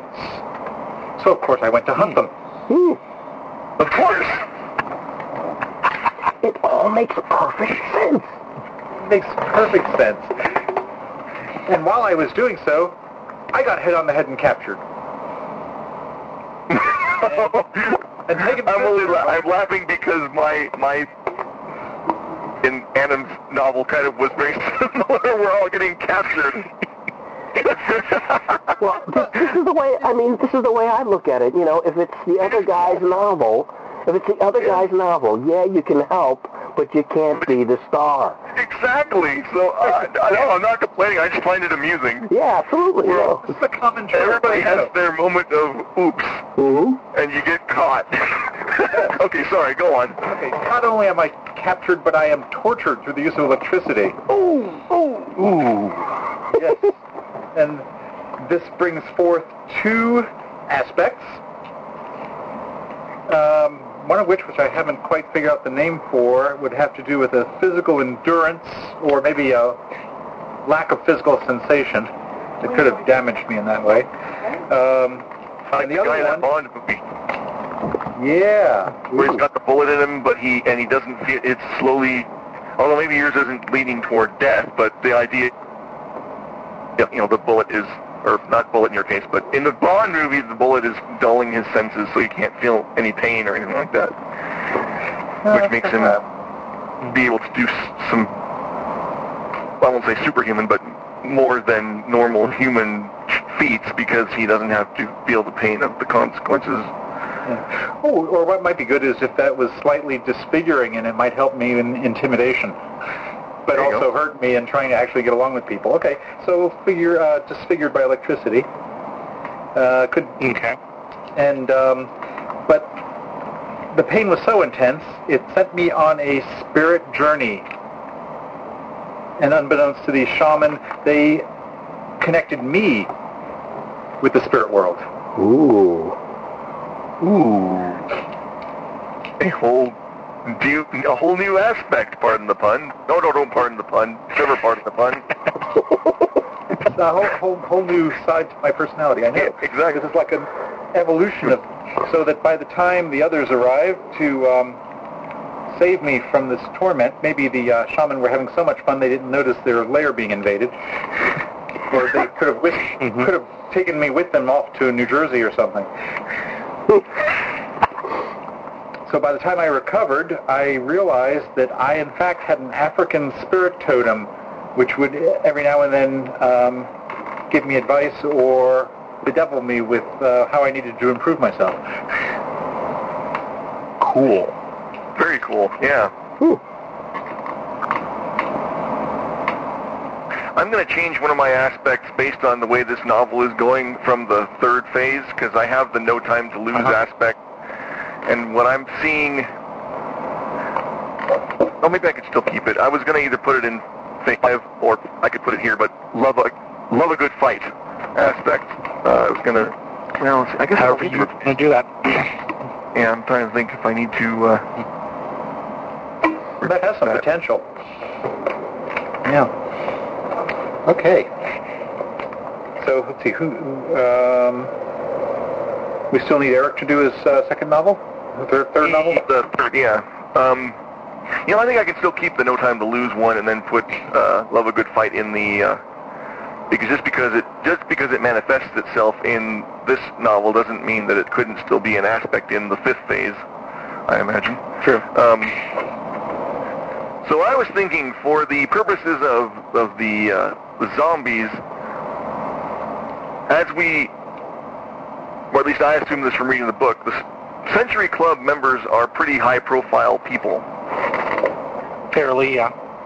But they know about his his uh, abilities with electricity, and so Nick Tesla is kidnapped by these people because they want to figure out whether or not, or because they believe that he can jumpstart these corpses they have into uh, to kind of a la Frankenstein. Ah, you're an essential part of their plan. Exactly. Mm-hmm. and uh, and so that's maybe how uh, how uh, Hank Bugle gets involved is to rescue Nick initially. Or I don't remember. Did you already specify how he got involved in the story initially, or? I haven't got, I haven't got a clue. Okay. Well, there we go then. My God. works for works for me. um, Nick Tesla has disappeared. He was last seen. Blah blah blah. Okay. And uh, I love a good fight comes into play because once, because I noticed that our characters' goals are not very dissimilar at all. As far as, like I said, he loves creating destruction, and your and um, your character works with tanks, which are one of the most, you know. hmm so once they get together, it's like, okay, now the action fest can begin because we're going to, you know, take, take these, and of course it's zombies, so there's all kinds of, uh, of, well, zombie destruction going on, all the body parts flying everywhere, and and uh, Even in and I was thinking, go on. even in a tank, you can still outrun a zombie. Even in that era's tanks. Yeah. yeah. They weren't known for their they weren't known for their zero to sixty uh, capability. But the other The aspect what, that 10 maybe? Hmm. You're not implying his character has his own tank, are you? if he is, I like it. Well, that's true. Yeah, we could. Hey, it's full. Uh, like my tank? There are It's called Popeye. there stunts for your own vehicles and that, but my goodness, the number of stunts you would have to dump into that thing to have a tank. Hmm. okay, maybe for the purpose of the novel, he had borrowed one or gotten, I don't know. Yeah. He got a hold of one That- somehow. I stole one of Rakdo's tanks. There you go. That's There you go. And the other one, and I don't know how. This is just this popped into my head, and I thought, oh, if I could make this work as since he's into electricity, it would be awesome. Is uh, just the phrase "red wire, blue wire."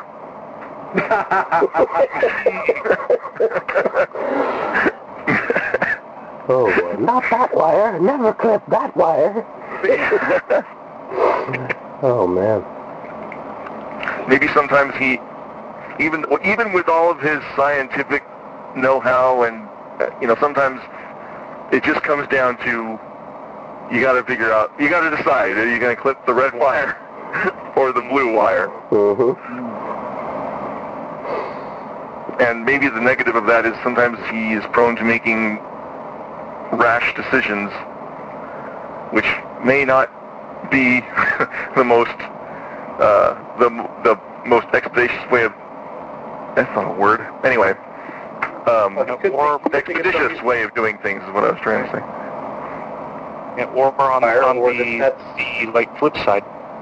Yeah. On the flip side of that, it could possibly be a matter of of like waiting until the last possible second because you make got to make sure you get the right one. Yeah, there you go. That's even better. There's, I mean, it can work either way depending on the actual circumstance. But yeah, Yeah, because in a way it's funny.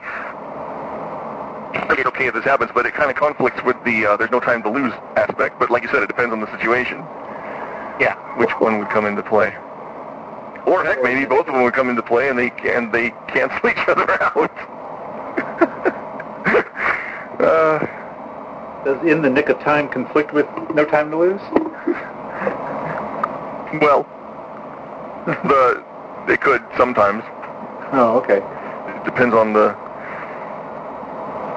Yeah, it kind of does. I don't know. Shoot. Well, no, not necessarily. I mean, it's no fun But I if you just- just on the bomb and there's still two hours. yeah. I just state that as a a, a possibility. So you know, we'll, like I said, we'll see how it, it works out in in in actual play. Yeah, I was going to ask you if it was okay if we, you know, sometimes the character evolves as you play it. If we said, "Can I?" I check about using this particular aspect.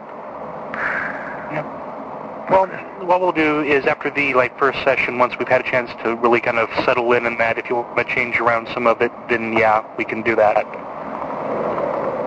And then we'll figure out the rest of it from there on. So, Cool.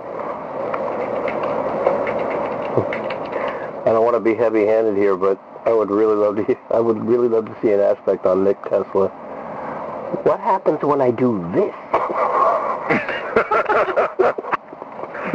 I would just love to. Hey, oh, you know what? That that would actually be good too for the uh, for the uh, yeah, Eric, break your headset for the um, red wire, blue wire, because it would you know be what happens if I cut this wire? What happens? I like that.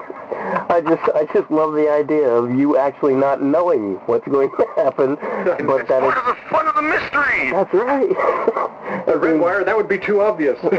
It's got to be the blue wire. What happens if I do? And being grossly disappointed if no lightning happens.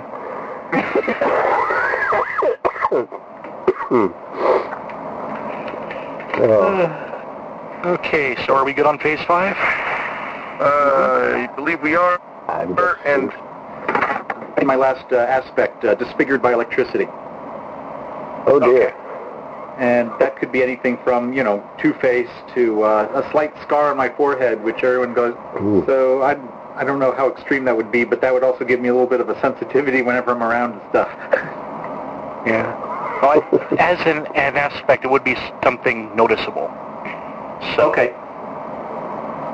So maybe not horribly disfigured, but noticeably uh, scarred. Yeah. Okay. Yeah, that works. Cool. Boy, this is really fleshed out, hasn't it? Damn Shanghai shaman. I know. Yeah, I'm going to have to be so careful with that character if I use it. The next part in the rulebook is skills. That's basically figuring out where in the skill pyramid you'll be placing the various skills. So, Yeah, I think this is where I'm going to fall flat on my face. I should probably let me bring up that page again. Okay, sorry about that. No worries, no worries. all right. Starting to muse a bit about skills and such. I know we're supposed to have one in superb, two in great, three in good, four in fair, and five in average, right? Correct. Okay. I've, I've just displayed my entire knowledge. Yeah. That was it. That was it. Uh, yeah, the only, only looking at the chart too. Yeah. Again, it, it is possible to, to to leave some of them blank to fill in during play if you want. I know Chris did that if you remember back in the in the like, Roll Monkeys game. The the the, the sessions that that that that, that kicked off the the Roll Monkeys way back when. Ah, yes, with Captain Joey Shea. Yes. I actually almost called uh, Hank Bugle Captain Hank Bugle because he was promoted to captain, and and then I thought, uh, no, been done. It's been done. Captain Joey.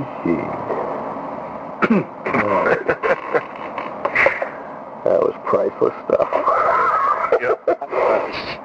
That really was. Alright. So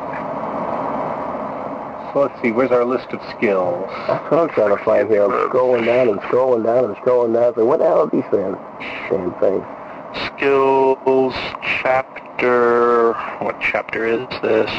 Uh, that page 82. If you've got that form of it. Otherwise, it's after how to do things. Oh, skills, section 5. Yeah. Holy showmanship. Holy crap. trying to remember which ones are the. See, I know that as as as, as far as your health boxes, endurance at cer- certain levels will be the ones that add to your health boxes. I'm trying to remember which one it is that adds to your social or or your Uh, composure. I believe that would be uh, resolve. That's right. Yes. So those are a couple things to be mindful of. Yes. Resolve is the one that adds uh, composure boxes. Okay. So on the left is the actual skill name and and the right is sort of the general category. kind of what it's used for category kind of thing. Yeah. Okay. Alright, Oh, now, got it. now I remember. Now I remember. I don't remember what confused me about this. It was, um, you've got, uh, you've got something like, uh, for example, academics. Let me scroll down and find that. Yeah. like what I see, I'm, I'm looking at academics, and then I see under that research, and in brackets academics. What I put down as a skill, academics, or what I put down research? Is like, in other words, is research one of your 15 skills, or is academics in general one of your Skill category. It's uh, it's uh, academics. It's um, because of the uh, the research. The, basically, the, things they go through, like, like the research and Yeah, exposition, exposition. and knowledge dumping. Those are all things that you can use the skill for. You know, the things that kind of plug it, and it, it'll give you a brief description of how you do those using that particular skill, but it will default to that skill, Okay, to, all to right. academics. Okay, So- good. So it's not like a, it, it, I I wouldn't put down something like uh, declaring minor details as a skill. Right. It would be Right. academics. That's, that, that, that, that, that, that's something that you would use that skill to do. Okay, all right, good. Thank you. I was confused about that. So I, I can just pretty much, I can go from this this chart that you were talking about a second ago. Cool. All right, contact social. All right, good. Hmm. Let's see, the fist from the farm. Should I choose fists? I think maybe, um, yes. All right, this is the question then. Where do you want to put, where do I, where should I put it? I wonder, I don't know, uh, what, what do you guys think about this? Uh, just looking at this, I'm thinking, there's two things, there's two ideas I've heard so far that I like. Um, one is uh, the possibility of adding these uh, during gameplay, like like Mark said, and actually the other idea hasn't been mentioned yet, and, and that is maybe unless people are really confused about what they want to go for, should we like in in our own time come up with this list of 15 and save it for the next session just to see what we initially picked out? Is that all right with other folks? Because otherwise I'm just going to be like totally silent here looking at this list and adding as I go. Um, I don't know whether there's something that needs to be resolved, if this is something that needs to be resolved right now. Mark, you know better than that. Better, better than me, for sure. For sure. Um, basically, we can go either way on that one, or if you want to fill in some of them now based on what you think the character would have, and and then we can, like I said, since we're going to be doing adjustments after the, the first session anyway, I think that that the like, skills kind of work that way too, because I know that we needed to do some back when we first started uh, trying it out, and I think we we had to make some uh, adjustments to what we had. So All right, cool. Is that all right with you guys? Okay, sure. I can Yeah, I was kind of put a figuring on how important these things are. Well, the only, the only thing I have about that is that it, it's the next phase would be their next step would be stunts, which is going to be more of the same. Yeah, I mean, right now all we have is I've our, already, yeah, I had already kind of figured, given the timing in that, that we would we would be doing our, our like stunts separately, and then like having everybody email me because I'm everyone's going to need to email me all, all all of these things with their aspects and stuff anyway, so that I'll be able to get stuff ready. But I mean, I, I, I- already kind of figure, given that we're already about 45 minutes from the end of our allotted time here, that uh, that would we would probably end up doing stunts on if everyone everyone do, do stunts on their own. So That's cool. Yeah, that's cool. okay. Uh, let's see, do we have a number of stunts that we're going to be allowed? five, Five stunts. right? And that includes, like, if one for another one, that still counts as two, Sorry. right? Oh, like if, if one stunt is a prerequisite for another one, then I have to take the two stunts. Correct. Yeah, okay. Got it. These are kind of, I mean, these are pretty straight, uh, oh, the, the, the stunts are straightforward and, and insofar as how they're described and the fact that, uh, from what I'm gathering, they, they, they're enablers of aspects, or they're enablers rather of They- skills rather. They can work either way, yeah, but mainly as, as, as, as far as skills. I think, if I remember correctly, that a lot of them are, are connected to skills so that they... Let me find the chapter in here. Yeah, a, lot of them fit into skills. Most of them will, will be like special effects you can get using fate points and that kind of thing. Hmm. Is there any such thing as making up your own stunts? Because I already You can, have. yeah. because I already have. Um, I uh, I put tell you what, send me some of those, and I'll look over them, kind of compare them with some of the existing stunts, and we'll kind of see how how those might might end up fitting. Okay. I only did two. So, I only did two. okay. They don't actually. I don't know that they're. I don't even know that they're really stunts. The, actually, what I kind of did was I, I think I got all twisted around on um, most of this stuff and took kind of a Marx Brothers approach to creating this character instead of actually like, you know, maybe reading the rules. Um, You got the brain of a five-year-old child, and I bet he was glad to get rid of it. pick a card, any card. Keep it. I got 51 more. Um, I love Groucho. What- Okay, go on. Sorry, you just said the Marx Brothers and Italian. it sounded like uh, it. Um, Uh, aspects. Essentially, I, I, what I should have done was put these under aspects. I'm probably just jumping the gun. I should just do uh, do like Mark said and just uh, send it to you. Uh, send it. To, Yeah, Yeah, I'll send it yeah, to you. and then I'll see either there, if there there might be one that already kind of fits what you're talking about, or I can figure out equivalencies as far as how deep in a particular tree of stunts they should be, and then we can figure that out from there. Shouldn't Cool. be too tough. Okie doke.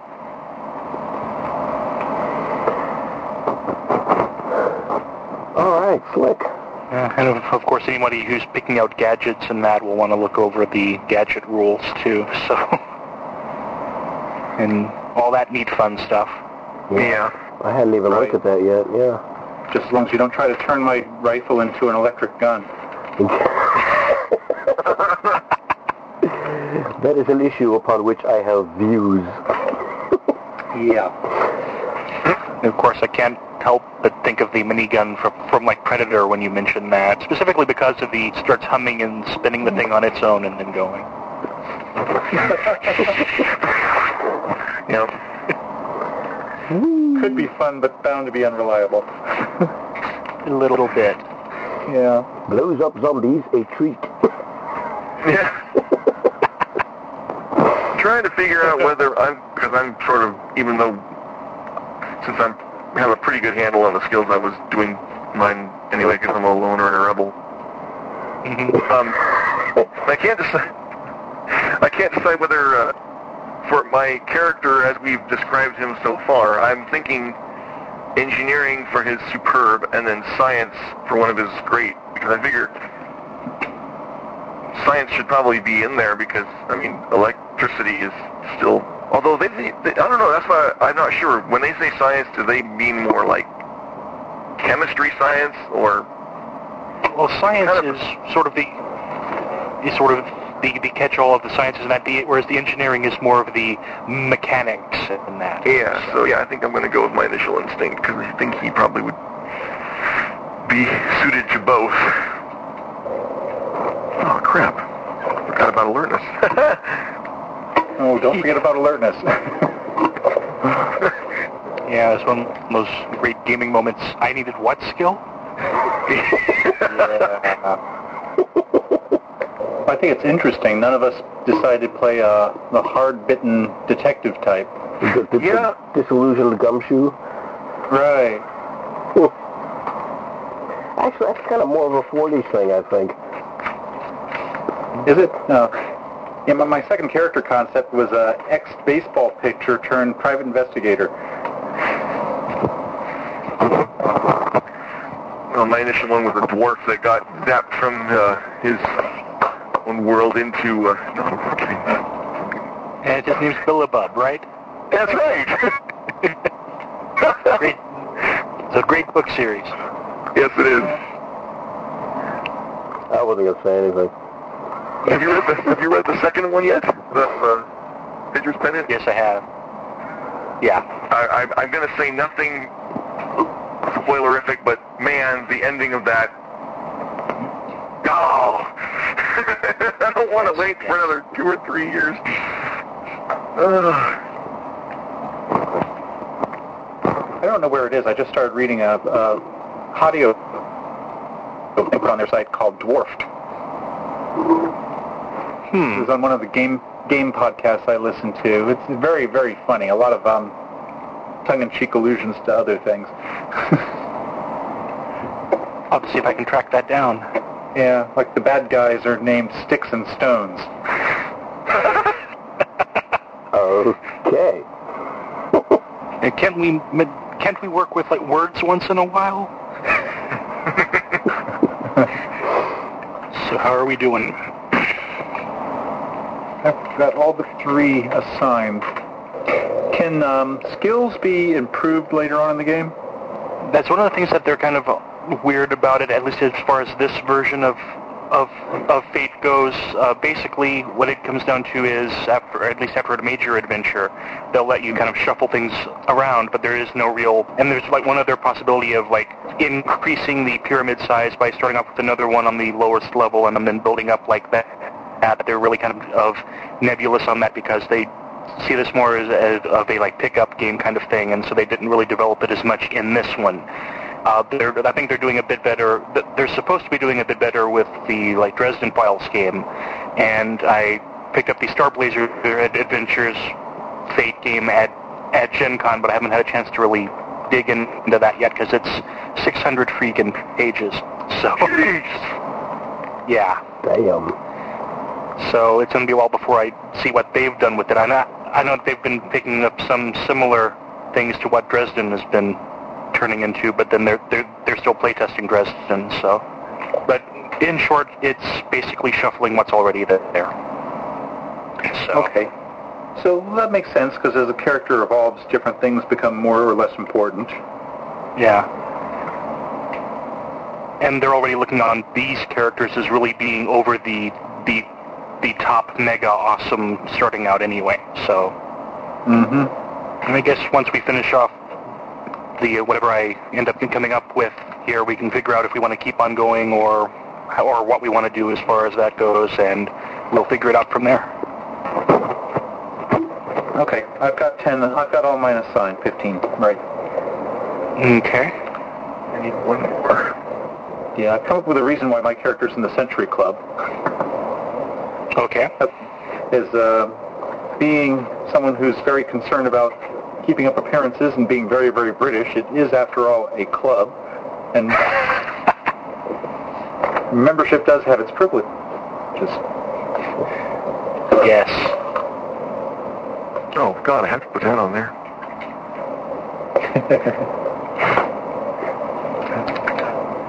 okay, I am done.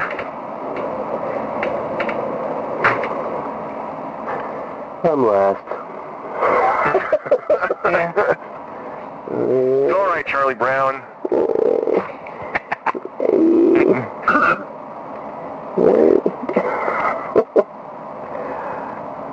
That's okay. I'm still trying to figure out if I really need might in there, if I could replace it with something else.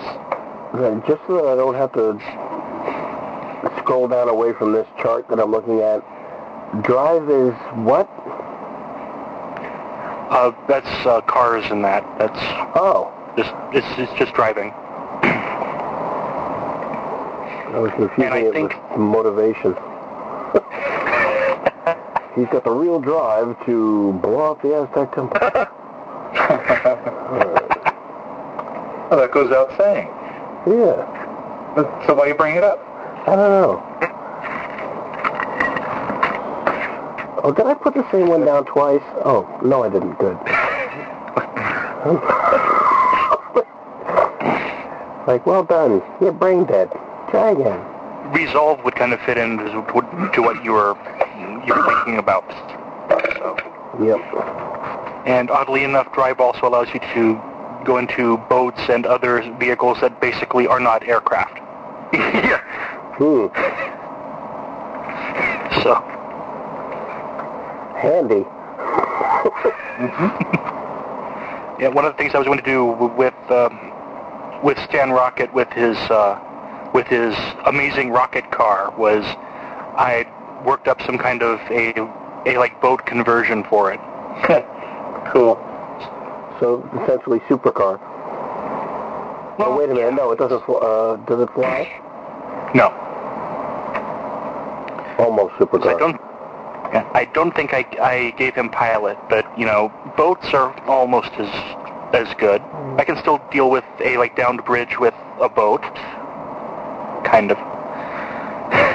This is true. True. I already have that. I already have that. I already have that. What's the one I'm gonna wish I had?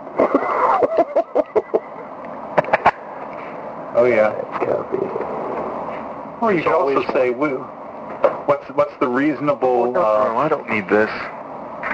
Sorry, I'm thinking out loud. I'm sorry. that's okay. You see, you could- also say which is the reasonable hole in your uh, character's experiences. Yeah, that's true. Well, I, I've, I've got a bunch of, I've got uh, 15 assigned. I don't know that, uh, as we said, I don't know that these are going to be the ones that stick, but they're a starting point at least. Yeah, well, like I said, once we get through the like, first session, we'll we, we can figure out if we, if we want to shuffle things around at that point, then we can do that. Cool. Okay. And we've got a working version. Cool. Uh. As an inventor, does it behoove me to take the resources, skill, or do I assume that the Century Club is giving me the equipment and whatnot, materials that I need? You can get a certain amount from the Century Club, but as far as personal lab and that kind of thing, that does come under resources, yeah. So you, at, at least some level of resources will probably come in handy for you. Uh, okay, there's an average slot open. uh, Spend find the Well, I found the description, but it talks about money, and I was thinking more in terms of stuff. yeah. Might be. Let me make sure it's not. there might be something as far as labs and stuff and stunts. Actually, let me find that. But the Century Club can cover our just traveling around the world. Oh yeah. Okay, good. Because I'm pretty modest of means otherwise. Yeah. See, resources does handle such things as like uh, like bases and, and you know, all, all the way from home away from home to the stately pleasure dome. Um, The secret volcanic lair. yes. Correct. Okay. Yeah, So, I'll put average in there. If I need, turns out it, it hinders me, I'll change it. With Game Master approval, of course. Cool. Okay, do you need to know what these are right now, or you want us to email these for you? um, yeah, um, well, I'm I'm going to need the aspect lists and such anyway, so just email me all of the stuff. Uh, like when you get the like stunts figured out, I guess. Um, then go ahead and email me those, and then I'll be able to see um, how soon you'll, you'll figure you'll have these more or less finalized. Well, I can probably get my stuff to you at least by uh, um, what's today? Uh, Friday afternoon. Cool. Sure. I just need to review the stunts and uh, such. Cool. Now we're meet. Uh, when next are we supposed to, uh, supposed to get together? Uh, let's see. I was thinking, if it's all right with everyone, I was thinking every two weeks because next week I'm going to be editing All Games Considered, and, and that takes me a bit of time. Sure. So, so the next time would be the 15th. Well, well, come on, Mark. Priorities for crying out loud.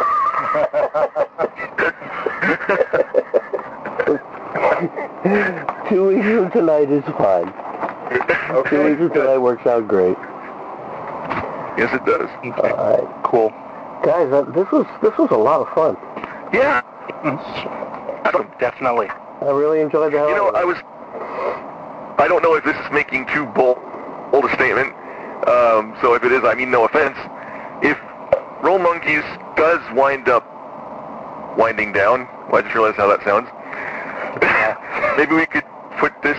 Maybe we could start our our this in its well, not in its place, but you know what I mean. That's hubris. hey, I am certainly not. I I don't want it to wind down, but if it does, Yeah. You have a contingency. yeah. Uh, We're still kind of seeing how how that's going. So it's it's just we we've been short um, Max for a little while here, and into the foreseeable future, possibly. He works in construction, and Lord knows there's a lot of construction work available around here at the moment. So yeah. I mean, you know, getting things fixed back up from from from what was left of Ike. So. Right. Yeah, I heard about how hard that hit you in a couple of places. That that was. Uh, Oh yeah, I mean, on through through here, um, uh, up into Cincinnati, Columbus. Um, I had uh, James Gadeski had been commenting on AGC's last few episodes because we had the the thing about Pittsburgh came up, and uh, apparently it was still going pretty good when it got up there. damn. So yeah, that was a it was a mess. Well, I could never see something like this being a, a roll monkey thing, but maybe roll chimps. Well, no, and like I said, I'm not. I. I absolutely understand. I understand what you're talking about. it, it, it- you know, it's like an interim between, you know, if it gets to the point where you guys just like, you know, wow, we can't, you know, Max is going to be gone for another month and a half or whatever. You know, just until things get back up.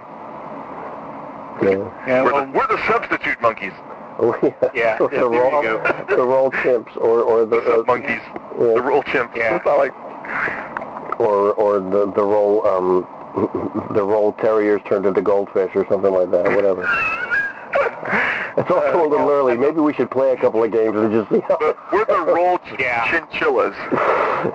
Whatever. I'm more than happy. I'm we'll more than happy to. as, as we'll we'll figure that out as as we go. I'm sure some name will come to mind as we go along. We didn't even come up with like roll monkeys until we were I think four sessions into Spirit of the the Century. So, There you go. uh, but uh, no, but I mean we've been um, um, Greg Clay and I have been playing have been trying to play Sons of of Liberty these last few times when we've actually been able to get people here, and it's and I think we kind of approached it in the wrong mindset because I, th- I think that these like story game type things you can't really approach as cutthroat as this group tends to sometimes. Hmm. Ooh. Because we were all just there tense, like trying to find the opportunity to. And we're doing this and uh, you know, pox on you and all this, and we just trying to rush through all of the all of the. They were trying to rush through, you know, getting all of our stuff out there, and we're and we ended up with these really weird disjointed things that were getting cut off before they really needed to be, and I think is if, if we we're, we're going to try to back off from it and see how that goes. The next time we can actually get people together, which is hopefully tomorrow, but we'll see. Cool. Is, there to keep keep in mind? Is there some sort of conventions that are a little different by doing a game this way instead of face to face that perhaps we ought to keep in mind? Oh, yeah, that's a, a good point. Um, let's see. Uh, like I said in the emails, as far as dice rolling, I'm cool with you all rolling your own dice. Um, I, I, I don't really know of any online fudge dice simulators anyway, although if we can find D6 ones, that works fine, if that makes you all more comfortable. Uh, how many of you all actually have fudge dice? Me? I, I just got a set. Cool. Yeah. Silence. Silence from Adam 5. Yeah. Well, Adam, I have 16 of them, so if you want, you can have four of mine. I'll just sort of send them That's what I- what I was actually- Skype transfer. I was actually just about to say I, I'm I'm uh, absolutely perfectly happy with Mark uh, rolling with his fudge dice for Yeah. whatever I need to roll. Yeah, or or if you, if, you can just find like four d6s, then you can just count the one and two as the minus, three and four as the neutral, five and six as the like plus, and just roll four of of those, and that works the same. So, Okay. however you want to do that. Okey doke. Um, A note to self, And- say something about Skype the dining room table because you have much more room to roll dice. I just Ooh. yeah. dropped two of them on the, off the desk. Damn. I got, See, I got my little box sitting here to roll dice in. Yeah. Yeah, this game isn't as much oriented as far towards the real need for battle maps and all that kind of thing, so I, I wasn't going to, to, to, to go with those if, I don't know if you all Right. Would feel better with something like that, I don't know. I was just going to go with it like this, and we can try it later if we need to. Yeah, I would have a hard time with being as I use a screen reader for my computer. Is Yeah, the there is that. map. Yeah, so. Yeah. Sorry, guys. If you wanted to use some sort of little battle map thing so that you can keep things in mind of where everything is, that would be okay. Then you can just, you know, let us know how far we are from people. Yeah, and this and this game pretty much does that in like spaces anyway, kind of like uh, Marvel superheroes. Uh, if you remember that, that that game, the the basic scale seems to be a, a, about the same as far as how big an area is. So Oh, I love that old game. God, I've not seen any of the new. Uh, um, well, no, I haven't seen any of the new Marvel inter- iterations, but man, that was just that was a classic right there. hmm FASERIP. Oh, I found that audio book thing, by the way. Uh, it's on uh, 3.5 Private Sanctuary. Okay, let me write that down. They just had chap- cha- chapter one of Dwarfed. sanctuary dwarfed. Yeah. I'll have to check that out. it's Uh, very funny. Cool. Um, have any of you all played a Skype game before? Because I, I will be honest, this is the first time I've ever tried something like this. Mine as well. So, What you're doing, I'm doing same.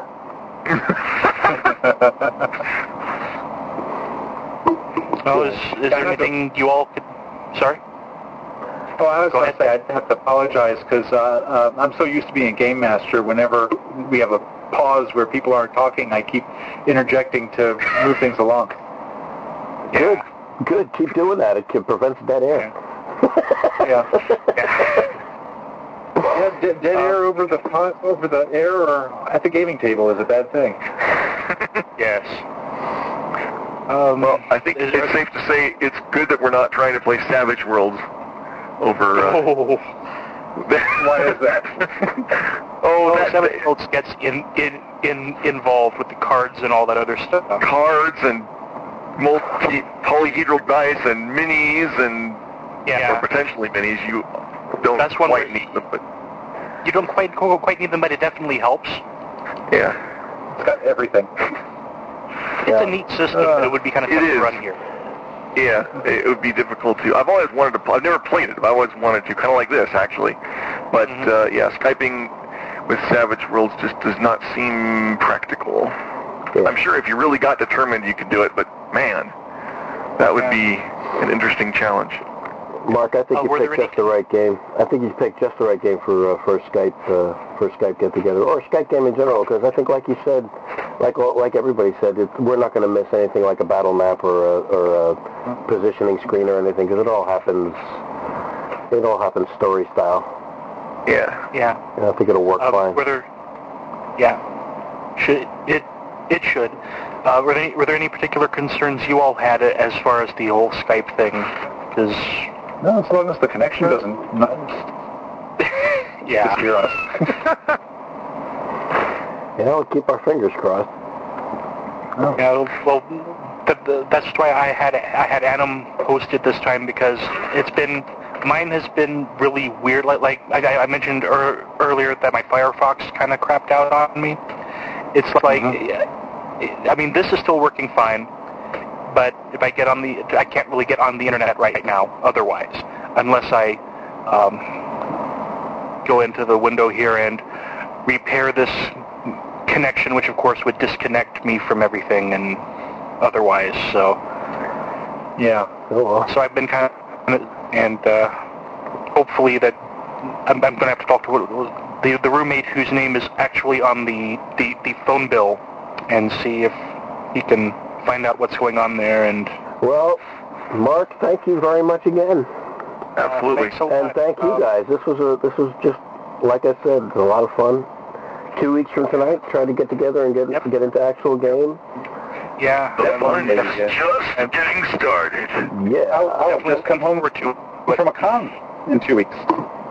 slick. Yep. Oh, Cool. Which one? yeah. So uh, uh, Necronomicon, Especially Oh, yeah. three times fast.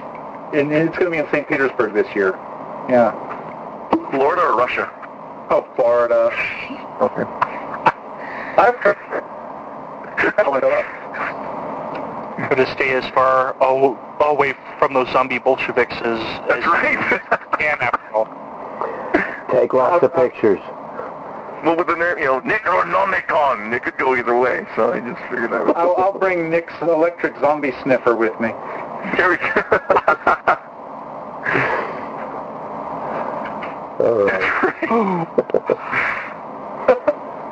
All right, guys. I guess we should probably just call it here. We're, uh, Yeah. we're coming up on uh, five to ten, and I think the timing worked out superbly. Pretty And- well, yeah. And uh, you know, I'll keep in touch. I'll, I'll do uh, you know keep in touch with everybody via email, and if any if there's any kind of problems where somebody can't make it, by all means, of course, let everybody know. But otherwise, uh, talk to you all in two weeks. All right, All sounds right, good. All right, thank you all Thanks y'all again. later. Take it easy. All right. I'll catch you later. Bye bye. All right. Bye. Bye. And so, there we have it. Character creation session for Spirit of the Century and the very first meetup of the Gutter Skypes. Next week, of course, we'll get into playing the game story itself, and I certainly hope you'll join us for session two.